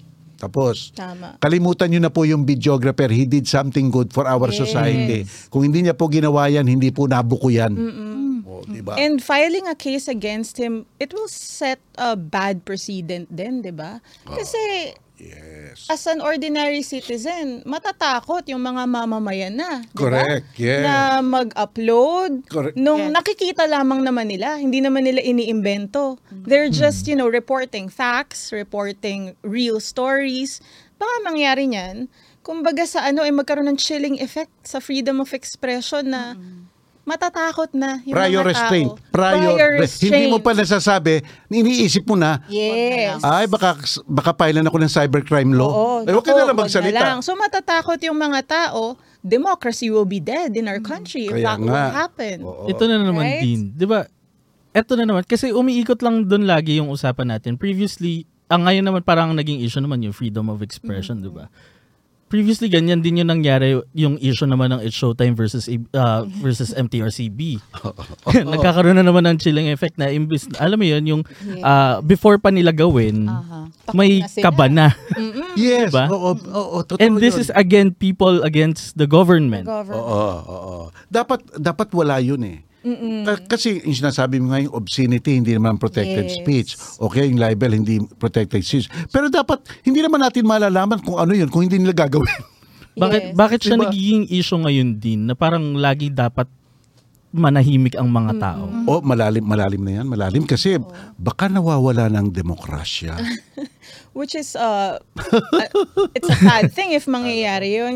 Kaya, um, naalala ko lang yung nabasa ko lamang ito sa isang legal philosophy book eh, na uh, ang mga public servants daw po or ang mga public officials, they must remember that they are not masters and the people are not their servants. 'Di ba? They are leaders and the people are the ones that they guide towards improvement of themselves. So sana po yun kung kung yun po sana ang thinking ng bawat uh, politiko or public official sa bansang ito na ako ay nandito para magsilbi sa publiko. Ang nangyayari po kasi, aminin na natin, kadalasan ang ang mga mamamayan tuloy feeling nila uh, normal na lang na ah, nandyan si mayor, nandyan si congressman, pagsilbihan natin. Or nandyan si senator, nandyan sila. Which is, hindi dapat ganun. Uh, we are not servants of public officials. Nga public eh. officials must serve the people. alam mo, alam mo baka nga Lai, Prof. Jen, tsaka uh, Andrew, baka mamaya ang sisihin na ang internet. Kasi kasi ang internet napakabilis ng ano eh. Nako, baka Na- ipagbawal na yung Oo, internet, magiging ah. North Korea na tayo, ha? China, China yarn? Magiging North Korea. Wag na naman tayo. sana, wag naman wag sana. Kasi na, tandaan niyo po mga pulis at mga mga public official, napakabilis na po ng Yes. ng news ngayon. Sobra na po ang bilis ngayon. Sobra na. Sobra na po ngayon. Anda, an, pwede ka nang instantly kumuha. Eh bakit? Oh, natatandaan nyo, isang government, ano, high ace ba yon? Nahuli, pinapasada? na, na, nabasa mo yon? oh, because may kumuha. Yes, may concerned citizen na Oo. nag-upload. Oh, di ba? Well, anyway, parang yun ang kwento. Hindi lang ko sigurado. Pero nabas na news eh. Mm. Na news eh. So, so yun, yun ang mga dapat nating, dapat nating ano, May dapat hangaan natin ang mga Yes. taong, ah, para sa akin, hindi irresponsible, irresponsible yung kanyang ano, pag-upload. That's Yes. one of the things na it was good, it was right, it was, eh, he did the right thing. Oo. So, kung napasama kayo mga pulis, eh blame yourself. Sabihin niyo ang totoo, 'di ba? Sabihin niyo po ang totoo kung sino ang nag-utos sa inyo. Mag- May isa pa din recent din na ano na issue ng ganyan na in-upload na sobrang laki nakatu- na nakatulong talaga. Yung road rage na nangyari with Yung yung, biker. biker, na tino, 'di ba? Correct, oo. O kung hindi na-upload yung video na yon, Yes. Tama. Exactly. tapos binigyan pa ng platform yung Oo, kita Oh, mo. yung ano 'di ba? Oh, yung Ng pressure. police pa ay ang police na, pa mismo yung nag-ano sa kanya, nagbigay ng platform para magsabi na ang mali daw is yung biker. Mhm. 'Di ba? Kung hindi natin na alam yung video, kung hindi natin nakita yung video, Oh. wala tayong Kita mo yung pressure ng video niyo, ng public public sa social media. I think nag uh, rep- reti- nag-resign yung hepe doon eh. Yes. Hindi ko lang masigurado Yes. pero Yes. kita mo the pressure. We were uh, the media, the people themselves made people accountable. Yes. Yes. Kami mismo diretso na po ang accountability. Eh kung hindi kung mag- gumagalaw ang mga gobyerno, yung mga tao na po through public opinion. Yes. Diba? And that's how a democratic country should work. Right? oo, oo. Hindi kalaban ng mamamayan ng estado, Oo. 'di Hindi ba? po to- hindi tayo kalaban. Hindi kami kalaban basta't ano, basta't galit kami sa confidential fund. Hindi kami kalaban, 'di ba?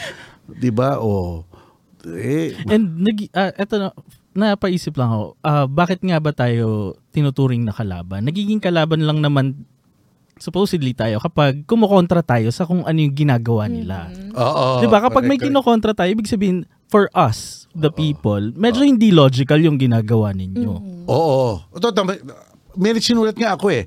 Basta ang isang bagay hindi hindi pangkaraniwan. Basta ang isang bagay nabigla ka. Basta ang isang bagay nga eh mukha tang hindi logical ito. Oras na mag-imbestiga. Yes. 'Di ba? Oras na mag-imbestiga. Oo. Tingnan natin kung papaano natin magiging co- ma- maliligyan natin ng coherence itong confusion na ito.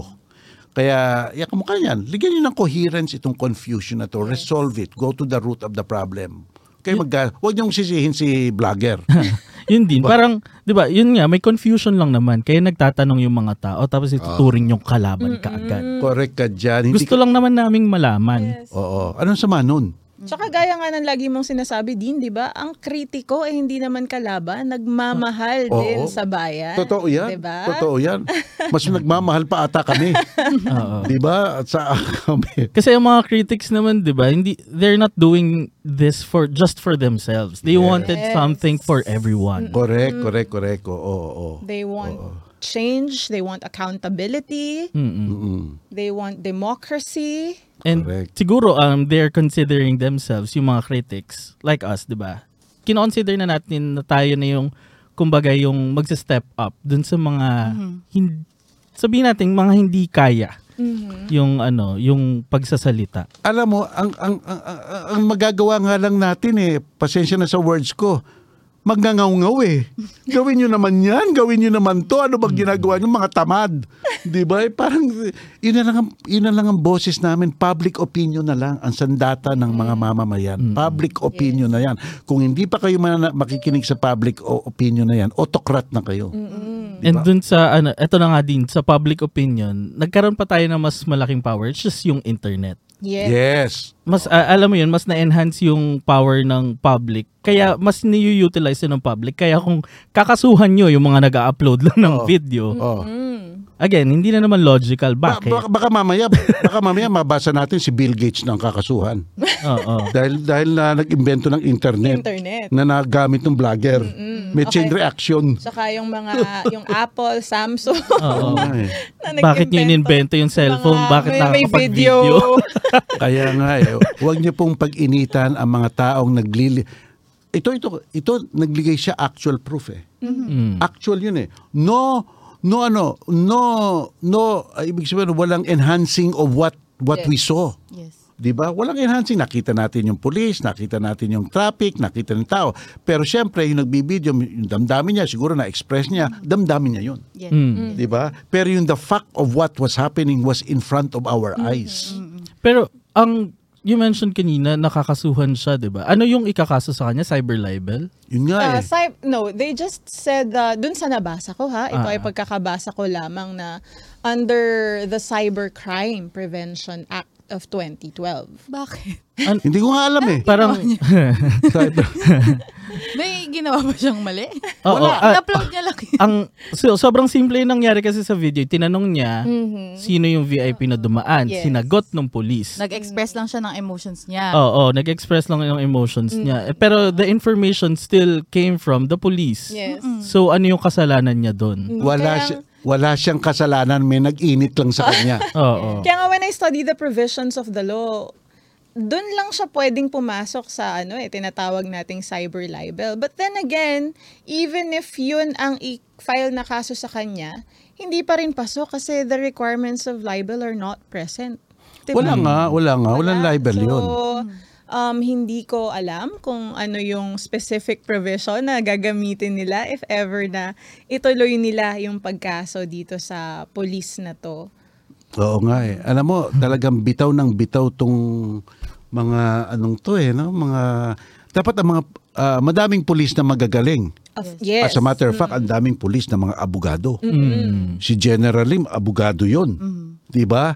So, at I'm sure kumuha sila ng criminology.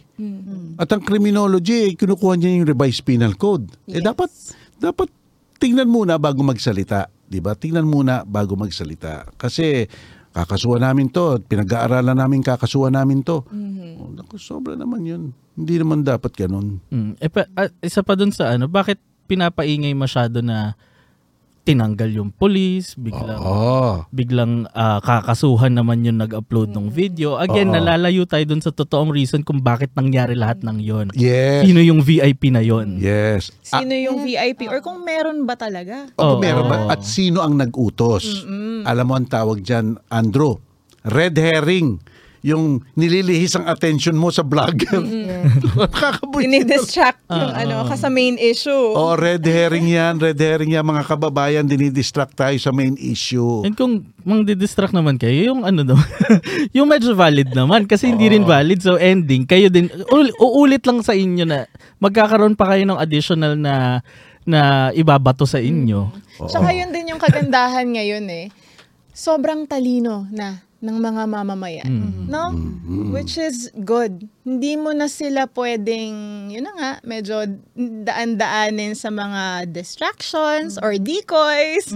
Matatalino ang ating mga kababayan. Alam nila yung uh, uh, nangyayari. And again, this is with the help of the internet. This is with the help of, you know, other forms of media na available na. Diba? Correct, yes. Na dati nga, dyaryo. Kung wala kang TV, hindi ka na hindi mo na alam nangyayari sa balita. Kung wala Oo. kang radyo, ngayon kahit sino may internet na, 'di ba? Ako, minsan alam ko na yung news bago ako manood ng TV. Oh, 'di ba? Kasi Alam ko na yung news. yun na nauuna na po Nauna sa na. internet. Nauna na. Mm-mm. Nauna na. So, so okay, may mga tanong ba tayo? Ganda ng pinag-usapan natin yan. Pero Yes. puro tulo transparency. Transparency. dapat kayo dapat mali dapat kayo ay lantad po, dapat hindi tinatago, dapat may reasonable sense of uh, accountability. Pero ito din, last na lang Oh. po regarding dun pa din dun sa yung Commonwealth issue. Oo. Kasi kung talagang, hindi po, nag, nag-ano lang tayo, nag-analyze lang tayo, tingin ba natin merong silencing na nangyayari? Kasi it's been, since Thurs- Thursday po nangyari yung incident and it's Sunday now. Mm-mm. If meron talagang mga proof or kung meron talagang dumaan, dapat, di ba, na pasa publiko na po yun. Bilang mga alagad ng batas o otoridad, huwag kayong magsusuppress ng evidence. Kahit saan pa kung sino man ang nag-utos sa inyo. No suppression of evidence. Ilantad to. Ilantad kung sino man yun. Di ba? Yan ang problema. Di ba? Yan ang problema. Ito na, ito na nga eh. Ito na nga. Culture of small fry. Yes. Culture of impunity of the big fish. Yun, yun ang ating ano, patakaran. Ta- Iwasan na po natin yan. Okay, daing, ang daing ano ha. Madami nga pong Dami comments. nating Madami bang comments? Yes. Titingnan ko nga. Wow ha. Talagang ano eh. Madami ang students nyo din. Ganun ba? Sa Ma- UST, meron tayo Naku. sa FEU. Naku, okay. Mga aking Hi mga guys. mga aking mga alam mo yung mga estudyante ko matatalino yan. Gagaling. Talagang alam mo na alam mo there was a time na parang susuko ka sa mga estudyante. Eh. parang ano ba to? Ah, tahimik lang ba tong mga tong hindi na ba nag-iisip to? Pero you know, I could sense sila yung mga estudyante ngayon, estudyante ko ngayon, meron silang sense of ano, naghihintay lang sila ng pagkakataon na I want to To participate. express themselves. I want to and express myself. Yes. I want to t- participate in this in this kind of uh, debate, no? Mm-hmm. Because uh, lal- lalong-lalo na yung mga law students, no? Yes. Mahirap ang law students maging tahimik kasi, 'di ba? Kaya kaya at they are such in a privileged situation na nalalaman nila yung batas at nadadjactopose nila yung nangyayari at yung batas. At kadalasan, they will discover that, you know, it doesn't jibe. Yes. Di ba? Di ba? So, so, very good, very good. Kaya, kaya- And hindi na sila yung, yung generation ngayon, hindi na sila yung tanggap lang ng tanggap nung kung ano yung finifeed sa kanila, right? They do their research, matatapang, kumbaga, di ba? They Oo. have their own opinions. They Yes. express themselves. they Correct, have the correct. courage to express themselves. So Right. you are very fortunate, guys, to have that privilege nowadays. Wag, wag nyo ano ha, wag nyo kalimutan mag-subscribe sa aking YouTube channel. Yes. Comment, like, Facebook. subscribe. Oo, oo. Al- alam mo, alam, alam mo talagang ano eh, talagang uh, it's about time that uh, palagi ko nagsisimula na naman itong mga young people no to be very very observant. Mm-hmm. No, very very just give them the tools. Yes. Just give them the, The challenge, platform. the challenge, the platform, the you know the the chance to be inquisitive, to to think for themselves, no? Sana nga minsan nga nagbibiro ako sa mga klase ko eh. Sinasabi ko, oh, sige, okay, sige. Pag, um, ganyan yan eh, kasi binoto nyo yun eh. Pero wala naman akong sinasabi. And sakto din dun sa sinabi mo. Interesting lang yung comment ng ating ah, Facebook viewer, si Maria Victoria Gabriel. Okay? Ang sabi niya, they just want the title and power, not the Yes. accountability. Nako, baka, baka ibang account ang pinag-uusapan natin. May baka, screen natin din yung baka gusto nila yung account na bangko. Kaya dapat ma yun na nga eh ma ma-instill sa kaisipan ng mga public officials na kasama sa titulo at posisyon nyo yung responsibilidad to be accountable. Mm. Right? To be accountable dahil um, dapat public service ang aim. hindi yung Correct. privilege. Oo. Oo, oo nga. Be self-serving. Hindi self-serving. Public service tayo. Public service. Oo.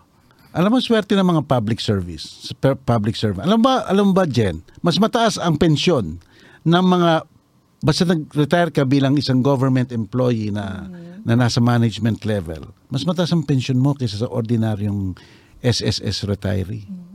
O yung pa ang pribileyo nila. Kaya dapat wag silang masungit. yes. 'Di ba? Kasi kasi nanggagaling rin sa atin yung kanila magiging pension. 'Di ba? So Tsaka may karapatan talaga kahit sinong mamamayan magtanong kasi Mm-hmm. kahit bawat sentimo talaga na ginagastos ng isang mamamayan, ah yung lahat ng kinokolekta ng gobyerno, yun nga yung essence ng taxation, 'di ba? Yes. Kinokolekta yung public funds, dapat ibinabalik din 'yan sa publiko with uh, by way of, you know, services. hindi nga natin Right? hindi nga natin alam kasi confidential. Confidential. Kaya na daw nga. Kaya, kaya may karapatan. Kumbaga sabi nga ni Susan Roses, di ba? Oh, ano Huwag ni- mahihiyang magtanong. O yun, ako, paborito kong artista 'yon. Di ba? Kaya kahit ano ang estado nyo sa buhay, estudyante, magsasaka, abogado, doktor, kahit tambay kayo, Oo. kahit manginginom, may karapatan na magtanong and makialam sa mga nangyayari sa bansa natin. Yes. oo. Okay, ano, meron pa Ito ba po, tayong ito. sabi ni Cass EJS, Cass- sabi niya, Dean Mel Santa Maria, ayaw po namin makialam, attorney at kumontra. Baka po kasi kami bag- bansagan na kalaban ng bayan pag kumontra. yung nagwawaldas kaya ng confidential fund, ano rin po kaya ang tawag sa kanila, kaibigan ng bayan? Kaibigan ng bayan. Hindi, a- accountability sila. Accountability in their bank. Baka, baka may pumasok doon. Grabe, ano. Okay, ah. okay, ito. Madami ang Daming comments. Oo. Ang Oh. talagang sinasabi po talaga nila, eh, same po nung um, point natin eh, is sino ba, ano, sino ba talaga yung dumaan at bakit ganun yung nangyari dun sa yung Commonwealth issue natin? Kaya nga eh, Yan ang kaya tanong nga ng eh. bayan. Oh, wag nating ilis dun sa vlogger. Tanong ng bayan, sino ka? Oo. Ah, alam mo minsan siguro yung mga tao, yung mga pinag yung tinuturong may kasalanan, nabibigla siya eh. Ako may kasalanan. Bakit parang kasalanan ko? Siya daw yung nagpahinto Bea Alonzo. ng traffic. nga eh, Pero eh. kawawa nga po kasi sila kung tutusin, yung maliliit kasi nila sila na tao. Tama ka doon. Kaya Tama ka madali doon. lang for the people in power to put them in their situation. Yes, tama ka doon. Kaya maganda rin talaga yung show nyo, Dean, 'di ba? Na Bakit? nag inform sa public, right? Oo. Na para ang ang knowledge kasi ay weapon 'yan ng mamamayan, 'di ba? Kahit ng ordinaryong mamamayan para maintindihan nila yung batas, malaman nila na may maling nangyayari, malaman din nila kung may magandang ginagawa ang gobyerno, 'di ba? Mahalaga rin 'yon. So, mahalaga yung may ganitong mga shows or may mga ganitong mga programa na nagiging sandigan kumbaga ng mga ordinaryong mamamayan. Parati naming sinasabi, Professor Jen, na hindi ayaw namin pabagsakin ng gobyerno. Dapat matuto ang gobyerno ng tumanggap ng kritisismo, ah, pagpuna, kahit na pagbatikos. yes. Sapagkat para sa para sa ka- ka- kagalingan rin nila iyon, para rin sa taong bayan yon, di ba? Wala namang may monopoly ng good ideas. Tsaka ang isang society, hindi naman mo homogeneous thinkers. Hindi hindi tayo pare-parehong kaisipan. Hindi tayo mga robot, di ba? Kaya kaya yun. Kaya well anyway, ayan po, ayan po ang ah, ano meron pa ba tayong Meron pa. comment dyan? Ano pa comment dyan? Oo. Ito naman, um, in-express niya lang yung sinabi niya. Si Ako Ako meme. Ulit. Oo. Oo.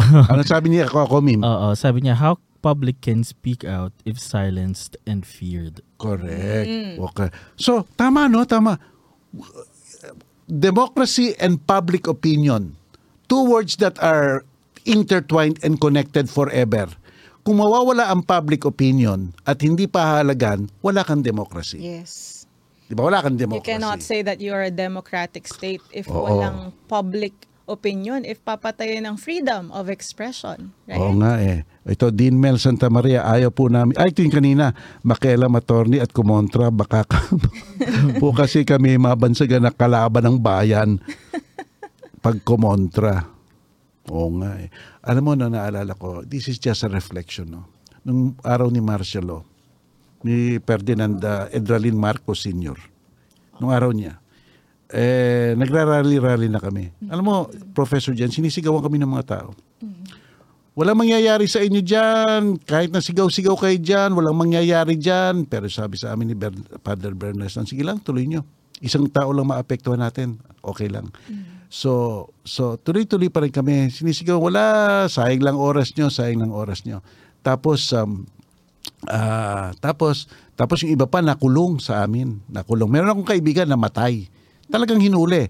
Hinuli siya talaga siya. Hinuli siya talaga. Tapos, ininvestigahan namin na, na, na torture siya namatay no Ta, so ako rin noon with all due parati kong kinikwento to ako noon na, na ano na ah, sinundan ako noon I had to go to Montalban But eh, kasi noon Montal ano ngayon Rodriguez tapos ah, so so ibig sabihin pero ngayon nung natapos na yung yung na, napatalsik mo na yung ano yung diktador na yon okay ngayon parang ano eh parang something to be proud of alam mo yon hindi nga kami pinakakinggan nun, pero ultimately, kahit na in the long run, nawala rin siya. No?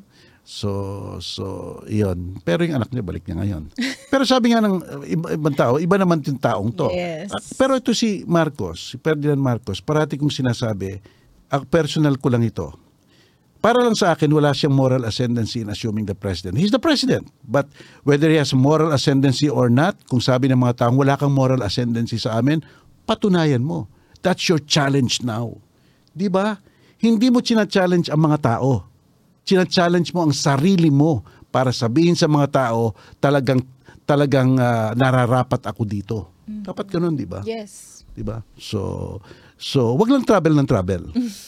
di ba? Basketball po ba yan? Or... Um, ah, ewan ko, di ba? well, anyway, anyway. Okay, meron pa ba tayo? di na napaisip lang ako dun sa sinabi mo tungkol sa ah, kay president kasi recently may mga kumakalat din na news na si president daw ay nakikipag-usap kay sa dati nating senator na si Mar Rojas Oh, okay, okay, okay. regarding okay. agriculture. Na-interview natin yan. Na-inter- Na-interview natin yan. Ah, ah, Andrew, natatandaan mo, pumunta, Yes, ah, pumunta pa tayo sa White House niyan.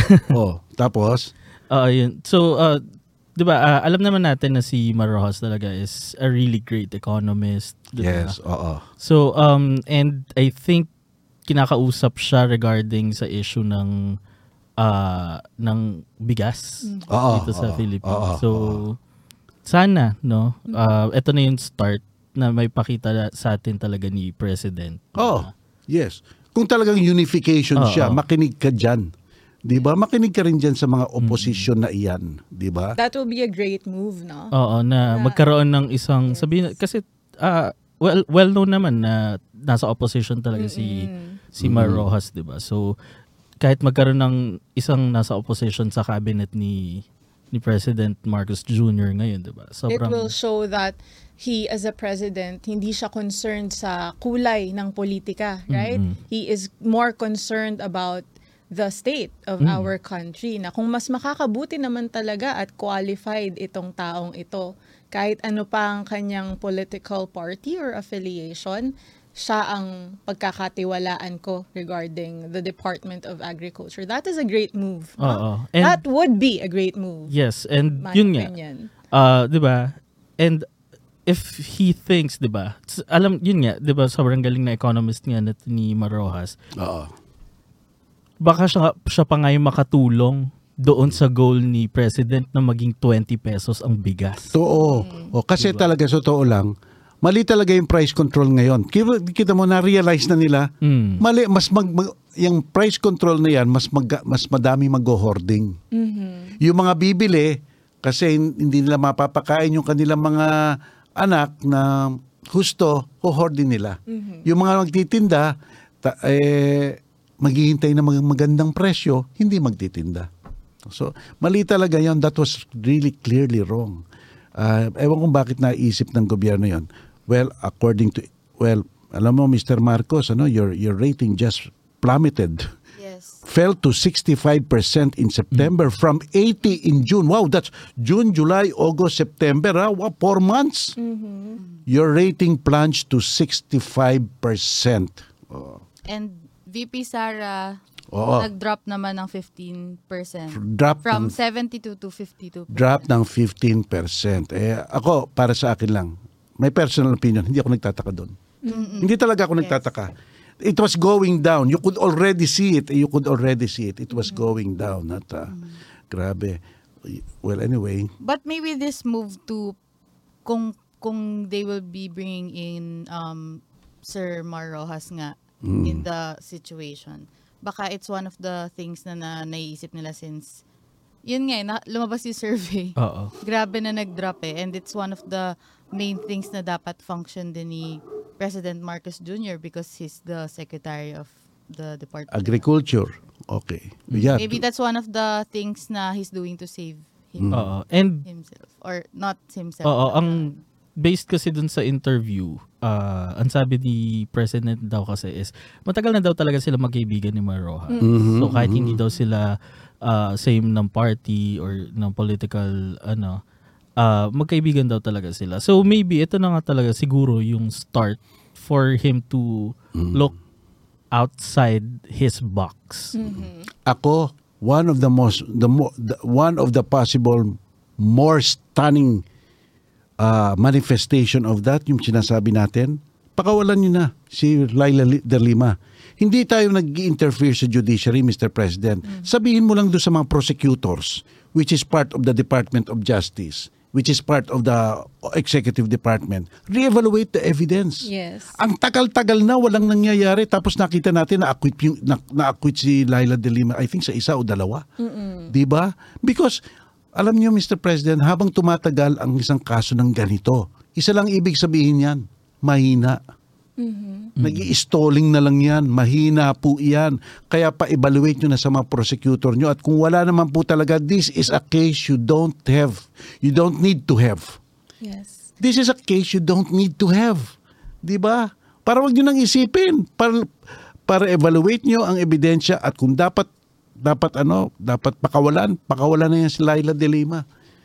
At again, sa ating constitution po ay may tinatawag tayo ng right to speedy disposition of cases at right to speedy trial. If ah, sa aking opinion, ah, napakatagal na na Yes. nakakulong ni former Senator Laila de Lima. Kaya nga eh. Kita mo itong Prof Jen, yung mga kaso ni Maria Reza, wala na, nag, na nadidismiss na lahat. Na-interview rin namin ni Lai tsaka nila Jen si ano, si Maria Reza dito. Hindi pa siya Nobel Peace Prize winner. Ini-interview na namin siya dito. Kaya tapos na, ah, siyempre, kinuha niya ako sa Rappler. kasi, hindi, kasi, hindi na ako pinasulat sa Manila Bulletin. I think that's the right phrasing. well, anyway. a euphemism. Ah, uh, in addition lang to what uh, they stated, no, Dean, yung bumaba nga yung ratings ng ating Pangulong Marcos uh, Jr. and ni Vice President uh, Sara Duterte. I think this is also an opportune time for them, right? To reflect na kasi uh, ang observation ko lang kasi dun sa mga past presidents and vice presidents during their uh, the, the first four years in in their tenure or term matataas pa rin eh lagi Yes. eh yung yung ratings eh but now Ito, four months this lang is to. parang extraordinary na double digits yung ibinaba Yes. So ibig sabihin, if the survey is, you know, accurate, then ibig sabihin humihingi yung ating mga mamamayan ng mas magandang serbisyo o 'di ba? Or mas ah, magandang performance. Kumbaga, this is an opportune moment for them to improve, right? And Yes. i- i-take nila to not as a criticism. I mean, i-take nila to as a constructive criticism, kumbaga, na they're okay. What should we do para ma-improve ang serbisyo, 'di ba? So, I hope magamit itong uh, results ng rate ng survey na ito para mag-benefit yung public. And I think this is what happens po talaga kapag nag-o-overpromise ka.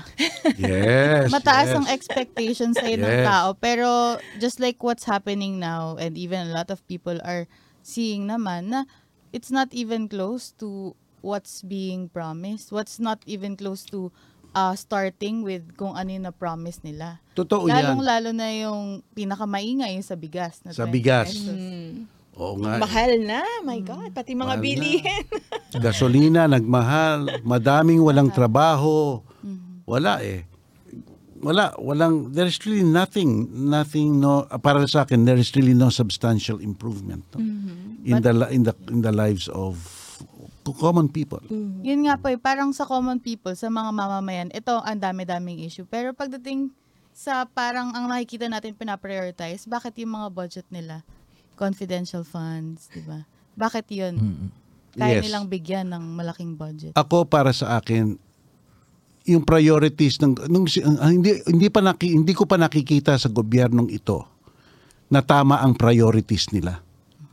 Hi- Hindi ko nakikita ang gob- sa gobyernong ito na tama ang analysis nila sa nangyayari sa atin para tugunan ng tama. Alam mo kung bakit? Mainit ako dito eh. Prof. Jen eh. Yung Maharlika Fund. 500 million. May pera. Kukunin sa, hindi naman eh, surplus. Kukunin sa savings ng, ng, ng ilang mga government corporation. 500 billion ilalabas natin o mag invest dito o basta ilalabas yon whether here or abroad. Eh kung taasan na lang nila ang sweldo ng mga senior citizen natin na ang pensyon every month ay 12,000 to 13,000 to 14,000 a month. Mas ho diretso sa mas ho diretso sa tiyan yun eh. Tama. Di ba? Yung pag invest niyan sa Maharlika pa ng 500 billion pesos eh, hindi pa natin malalaman kung ah, magiging okay o hindi. Mas mabuti na pong ka, may makain ang ating mga mamamayan, di ba? So, hindi ko naki, yung, yung, para nga sa akin, halang eh. Halang na halang yung priority na yon. Halang talaga. It does not address the real problem. If i-phase out nilang ating jeepney, sabi eh, magbibigay daw ng subsidy, what, 150,000? Hindi ka makakabili ng jeep na bago doon. Oo, Eh, kung- mahal ang jeep. Mahal ang jeep. Eh, eh, kung yung 500 billion, ilang jeep ang mabibili mong bago doon? Tama, tama. So na-preserve mo pa yung culture natin na ma- magagandang jeep. Di ba? Pi- Eh, ano na yan eh. Kul- ano na yun eh. Part parang na ng ating uh, culture Filipino yun. culture. Heritage na na new news pa nga yan sa New York, sa At Europe, ina- etc. Ina-experience pa yan ng mga tourists natin. Oh yes. Yes. correct. Tapos iyan ngayon ay nang gagawin. So, I cannot see still, the, tapos yung pinagyayabang nila na sinabi, bakit?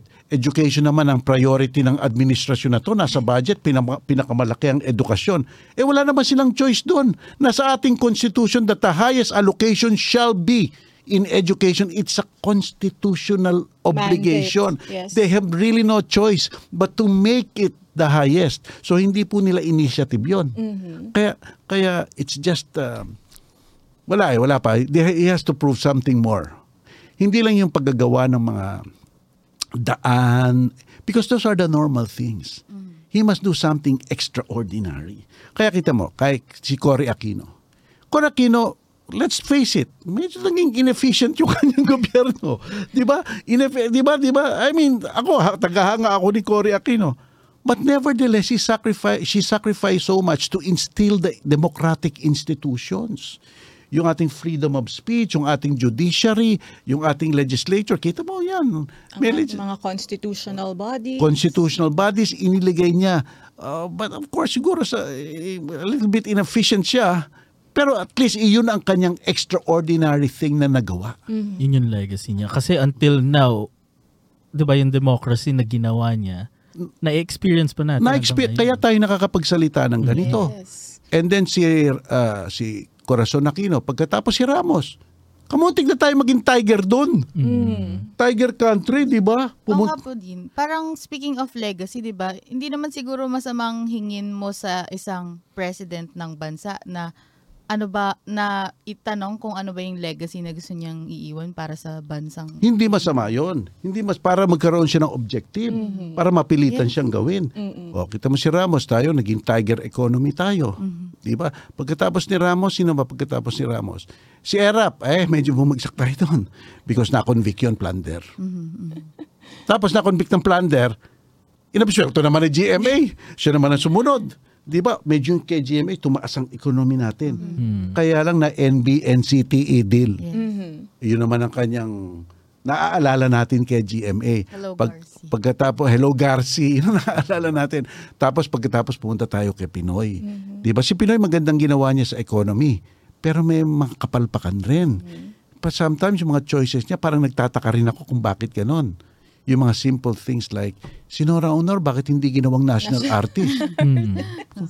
Teka muna, nanonood ka ba ng pelikula? Baka hindi ka nanonood ng pelikula. Baka po tagal-tagal na. filman yan siya. Baka bilman yan siya. Ay, nako. o, di ba? So, si Pinoy ganoon. Tapos, pagkatapos ni Pinoy, si, si Duterte. Well, negative ang views dyan. Oo. Kasi dyan sumikat yung extra, no, with all due respect, this is very objective. Ah. Sumikat talaga dyan yung extrajudicial killing. Oo. Yes. Pero when it comes to legacy, ang legacy niya, war on drugs. war on drugs. Diba? Hindi natin sinasabing tama yun, pero may legacy siya doon. May war on drugs. Oo, na, Oo. na, naalala siya. Oo. Yes. At nakilala siya ng buong mundo. Oo. Oo. Eh, but it was a failure. Oo. Doon rin ang pagkakakilala sa war on drugs niya. Not failure. a positive, ano. Pero dito, whether, ito, dito kay Marcos Jr., ngayon lang, ha, ngayon, at least two, ano pa lang siya, magto two years pa lang siya. Sabi ng iba, wala siyang ginawang masama.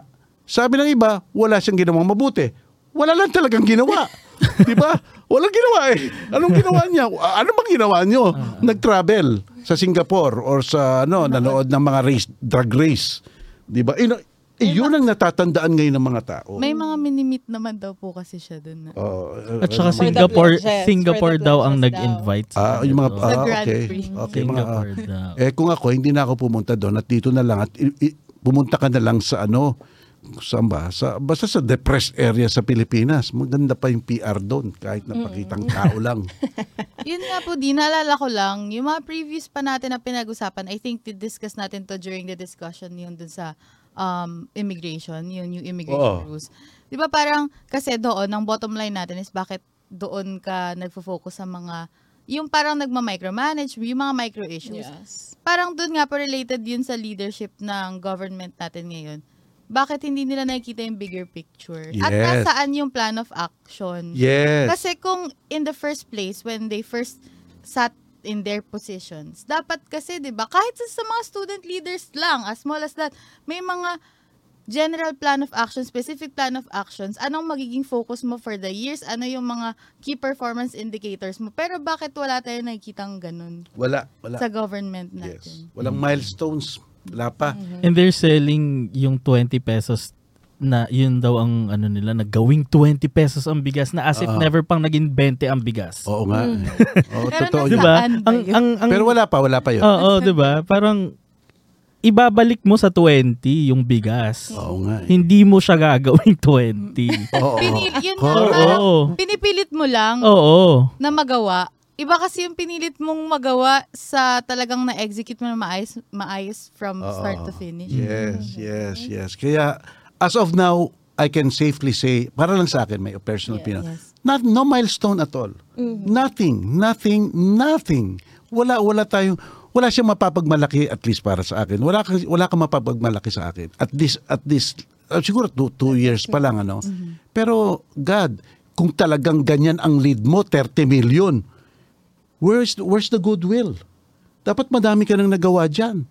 Doon sa priority projects mo, priority, eh, minsan pinag-usapan pa natin, di ba, isinorvey natin kung ano yung mga batas na mas naaprubahan, yung pagpapalit ng pangalan ng kalye, pagpapalit ng pangalan ng mga eskwelahan.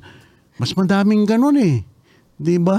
And speaking of priority din, no, naisip ko lang, 'di ba, nag-aaway-away sila regarding those billions of pesos, 'di ba? Nag-aaway-away na kung baga sa kung sa da, kaninong agency dapat mapunta regarding confidential funds.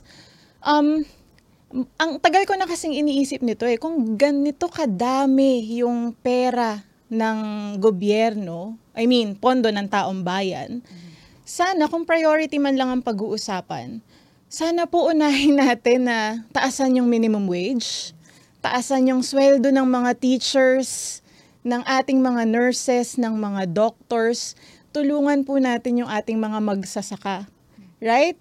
Because these professions, sila yung pundasyon talaga ng bansa natin. Kung ganito kadami ang pera ng bansa, and this is uh, so cliche, but if there's a will, there's a way. Sana po unahin natin ito. Taasan natin yung sweldo ng mga karapat dapat taasan yung sweldo. Ito Lalo- pa. Dito mong tama kaya, going with that, yung pinag-uusapan namin nila Light tsaka nila Andrew. Diyan sa immigration, kung hindi na, mabuti na suspend. Di ba? Kung, kung, kung sa pananaw nila, hindi sapat ang iyong pera, eh hindi ka papaalisin. Pa- Paano magiging... So therefore, ang sinasabi nila, yung ating normal wage earner na 610 pesos per day ang sweldo, walang pag-asang maka- makaalis. Wala ka palang, kumbaga kahit papaano, karapatan. Wala kang karapatan kasi bansa. ang problema, yung 610 pesos na yun, ang nagtakda, gobyerno. Si- So dapat taasan. Kaya dapat taasan. Oo. yun na yung taasan. yun na yung sagot doon sa tanong kung enough ba yung minimum wage eh. Correct Yung eh. sagot doon pumunta kayo sa immigration tanong nyo kung enough sa kanila. Hindi enough for them. So, Ako sa mga kilala ko ng mga estudyante ko eh, basta't nagtatanong sila, Prof. Jen, ito sasabihin ko eh, answer your own question first. Di ba? before you ask me. Oo, before I answer.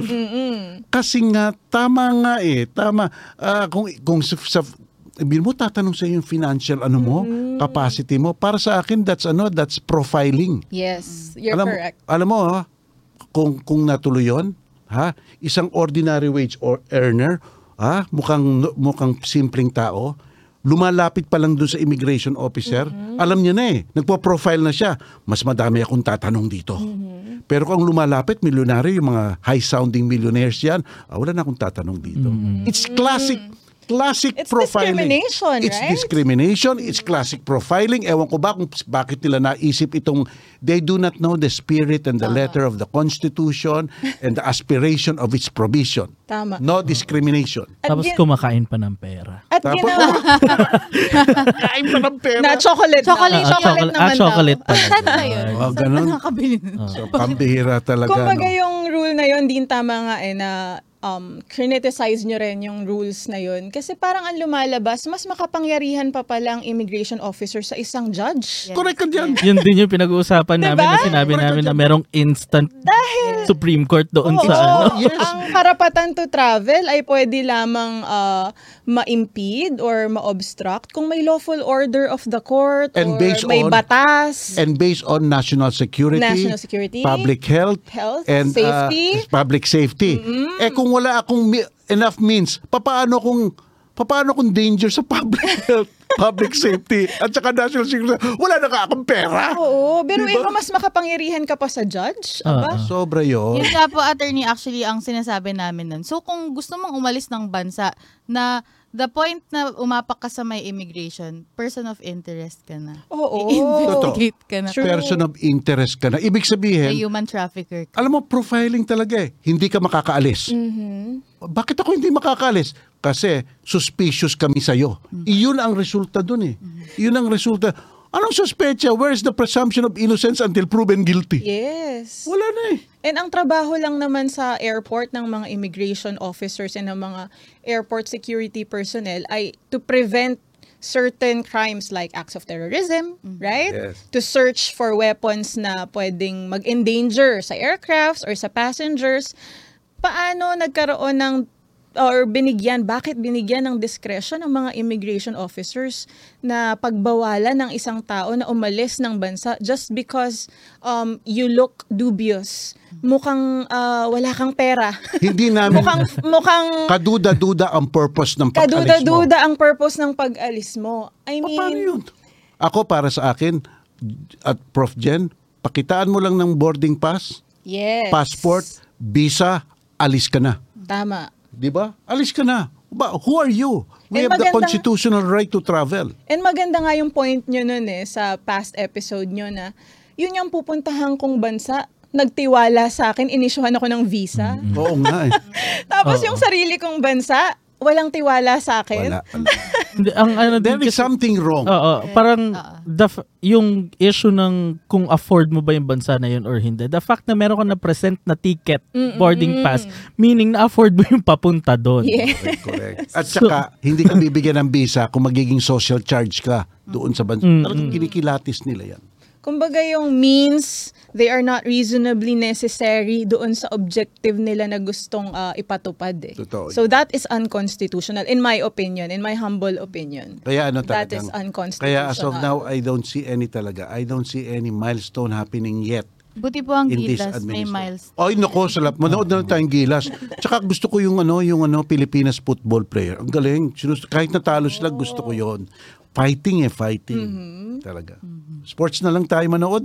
At least si Yulo na-qualify sa, sa ano, sa, sa, sa, sa Olympics. Pati yung ating ibang athletes, right? Sina Carlos Yulo, am I Yes. correct? Si, alam mo si Obiena? Yes, yes. Alam mo si si- Obiena. Alam mo ba nung si Heidelin, Heidelin Diaz nanalo sa Olympic, kung sino ang unang nakapag-interview dyan sa kanya? Kay Kami. Kami Mhm. nakapag- Fresh from her victory. Fresh from her victory. Si Obiena, hindi na mak- oh, with all due respect, ha, hindi makuha ng TV5 yun. Di ba? Pero sino nakakuha doon? Kami, na-interview namin direct from Italy. And talagang... Carlos Yulo din po. Si Carlos, Carlos Yulo. Yulo. Lahat ng mga yan, na-interview namin si Carlos Yulo. Nasa Japan siya, nagte-training pa. Oh, di ba? And may isa pa tayong boxer, no? Si um, Marshall? Oh, ta- correct? ano, second, number two na yan. Ah, pero pasok na rin siya sa... Ay, hindi, Pasok po ay, ba ay, siya si sa Paalam. Ewan ko kung ano nangyari doon sa mga boxing natin. Mm, so good luck, guys. Ha? Good luck. Good luck. Good luck, good luck, good luck, good luck. Pero minalata ka ba? Ano yun, Dean? Yung mga gumagaling na ating athletes, may less government and uh, less government uh, participation.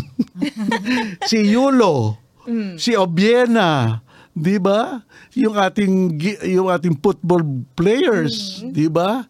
Oh, Ito yung mga athletes natin din na pinondohan na lang ng gobyerno nung nanalo Nung na. sikat Correct. na. At saka, kam, inintriga pa si Obiena, kamontik pang hindi isali sa pole vault na 'yon. At Ano- muntik pa nga makasuhan yun. Isa pa, isa pa yan eh. pa. Ito yung mga taong kailangan ng pondo. Oh, Ay, exactly. diba? Bakit? Diba, rin. parang, para nga sila mag-succeed doon sa mga international na Yes. laban nila, diba? Oo. Kailangan din nilang pondohan, diba? Siyempre, ah, pampa, alam mo yun, pampadagdag din sa kanila yun. Oo. Tapos, kung kailan nanalo na, doon mo lang bibigyan. Kasi Oo nga, ay, mabango na yung pangalan. Correct, correct, correct. Tsaka lang bibigyan ng milyon-milyon. Oo. Kapag Pero nagkamedalya. congratulations Yes. uh, Obiena, uh, uh, sino pa si Yulo, si Ha- si I mean, natalo si Heidelin pero eh. Olympics Yung sa pa. jiu-jitsu, yung babae. Oh, dalawang jiu-jitsu. Yes, congratulations, Congratulations, to all our- of you. You are an inspiration to, uh, you know, the Philippines. And alam mo, yung yung pinadala nating Gilas team is our B team. Hindi A team 'yon. And yet because of the strategy that was that was uh, implemented, Implemented. Oh, si Maggie Ochoa daw ay Ayun. gold, Oo. gold sa jiu-jitsu. Good Yun. luck, girl. Tapos si Ann Ra- Annie Ramirez. Congratulations sa inyo. You made us proud. Yes. You really made us proud. You made us proud to be Filipinos. Di ba? Ah, siya- Di ba? si ano pala, Tsaka si, talagang testament sila na kaya ng Pilipino makipagsabayan sa international competitions. Oo. So, At anong- partida pa yan, wala pang masyadong support, di ba? Oo. so, So- what more kung ito todo yung support for our deserving athletes? Tama. Ano ano pang question na kailangan ng government doon na para hindi suportahan yung mga at- atleta natin, 'di ba? Correct, correct, correct. Ito yung ayun nga, yung mga pre, etong mga athletes na to, sila yung testament na kaya ng Pilipinas, na kaya ng mga Pinoy makipaglaban international. Totoo yan. Yes. Totoo yan. Ano ba naman yung pondohan natin sila? Yes, True. yes. Hindi yung confidential. Ah, confidential. Confi- confidential. Word of the year. Oo nga. Ah, ah, gusto-gusto nilang confidential fund ngayon. Oo, si, sabihin natin yung dun sa 450 million na confidential funds, yung 50 million ibigay nyo sa athletes. Oh, totoo yan. Totoo yan. Napakalaking tulong, no? Mm-mm. Di ba? Anyway, oo nga. Okay. Ano, medyo ano na tayo, na two hours. in- two Napa, hours. Nasarapang, Ah. napasarap Sarap ang nating ano, napag-usapan. Pero, pero bago tayo mag-part, ah, medyo ako. Medyo ako. Sige. Ka, na, kasi nahawa ko kay attorney ano eh, Chico. Edward Chico eh, nanood kami eh. Hmm. Ah, ba- binabati ko mga si Edward, nag-text sa akin siya eh. Ah, talaga, Ta- di. Tinanong niya sa akin, di ano tingin mo? Sabi ko, ang galing mo. Ang galing mo. You're Edward hilarious, Chico. bro. You're, you're hilarious. Ah, kamuntik na akong tawagin sa itablado. Niloloko niya ako noon eh. Pero naisip, kaya naganda ako ng joke. Mm-hmm. Baka sakaling tawagin eh. Pero hindi ako tinawag. So, alam mo ba, Jen, ano, alam mo ba ang tawag sa ano? Sa mga sena, sa mga senador at congressman na nagsasabi ng totoo. Ano? Retired. Retired na sila. Wala na sila. Nag-retire na. Ito. Ito ah. Bakit daw basta ang mga politiko eh pumunta sa sa ano sa Manila Zoo hindi nagagalit ang mga buhaya. Nako, mukhang alam ko din, pero sige. Ano, Ah, sagot? ano yun yung punchline? Ituloy mo yung punchline. Professional courtesy. May Or- professional courtesy. Yes. Oh, Or yun. um, parang kumbaga, what's up bro? Gumagana na lang yung mga buhaya sa Manila Zoo. Hindi, may VIP daw na dumaan. oh my Oh, may Ako, na-upload ba yan? Baka Oo. kasuhan yung nag-upload ah. May, may, nagkagulo, nagkagulo, nag-traffic-traffic dun sa Manila. So, so yan, yan. Well, anyway. Ayan, mga kaibigan, ano, matapos na tayo. Yes.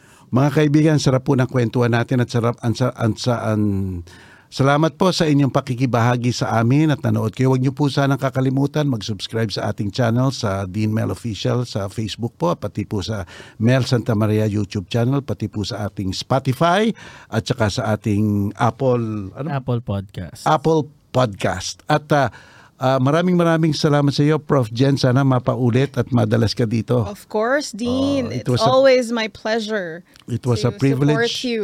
It was a privilege, an honor, and a joy that you came here. It was really a joy for us, and uh, it, uh, knowing your insight and uh, and sharing it with our audience. No, ano? So I want you to tell people your last uh, last message for them uh, at, in this program. Muna, it, for today's program. Anong message? mo sa Well, we've discussed a lot of things. Uh, so, um, siguro po, o, una, sana ay nakatulong kami. Nakatulong tayo sa mga kababayan natin at sana ay uh, may naitulong kami para magkaroon kayo ng knowledge about what is happening with respect to our country. At um, yung gaya nga po ng sinabi ko kanina, sabi nga po ni napakagandang Susan Roses, huwag tayong mahihiyang magtanong. at bawat mamamayan, okay lang po na magtanong, okay lang na um, questionin nyo kung saan napupunta, paano ginagastos at saan ginagastos ang uh, pondo ng taong bayan. Because pinanganak pa lang tayo nakakabit na na karapatan natin.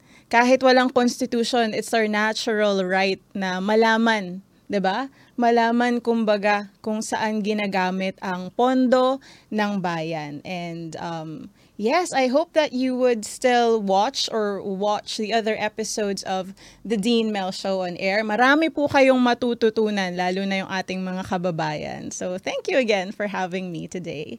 Maraming maraming salamat uh, Professor Jen at uh, sa ngalan ni Andrew at saka ni Lai. Ako po ay uh, pansamantala nagpapaalam only for today. Magbabalik po kami next week po at uh, sinusubukan po namin kunin yung si the, the, the star na nag-reveal na there are really certain serious concerns na nangyari nung eleksyon nung 20 nung 20 kailan ba? Nung last presidential election, sinasabi ko po serious concerns po. Talagang legitimate concerns na dapat po nating malaman. Sinusubukan po namin kunin yan, kaya abangan nyo po at aming kumakuha po namin eh aming i- i-advertise agad-agad. So, maraming maraming pong salamat sa pagsama nyo sa amin at ah, tandaan nyo po, parati naming sinasabi, ang kritiko ay nagmamahal rin sa ating inang bayang Pilipinas. Mabuhay po kayo lahat.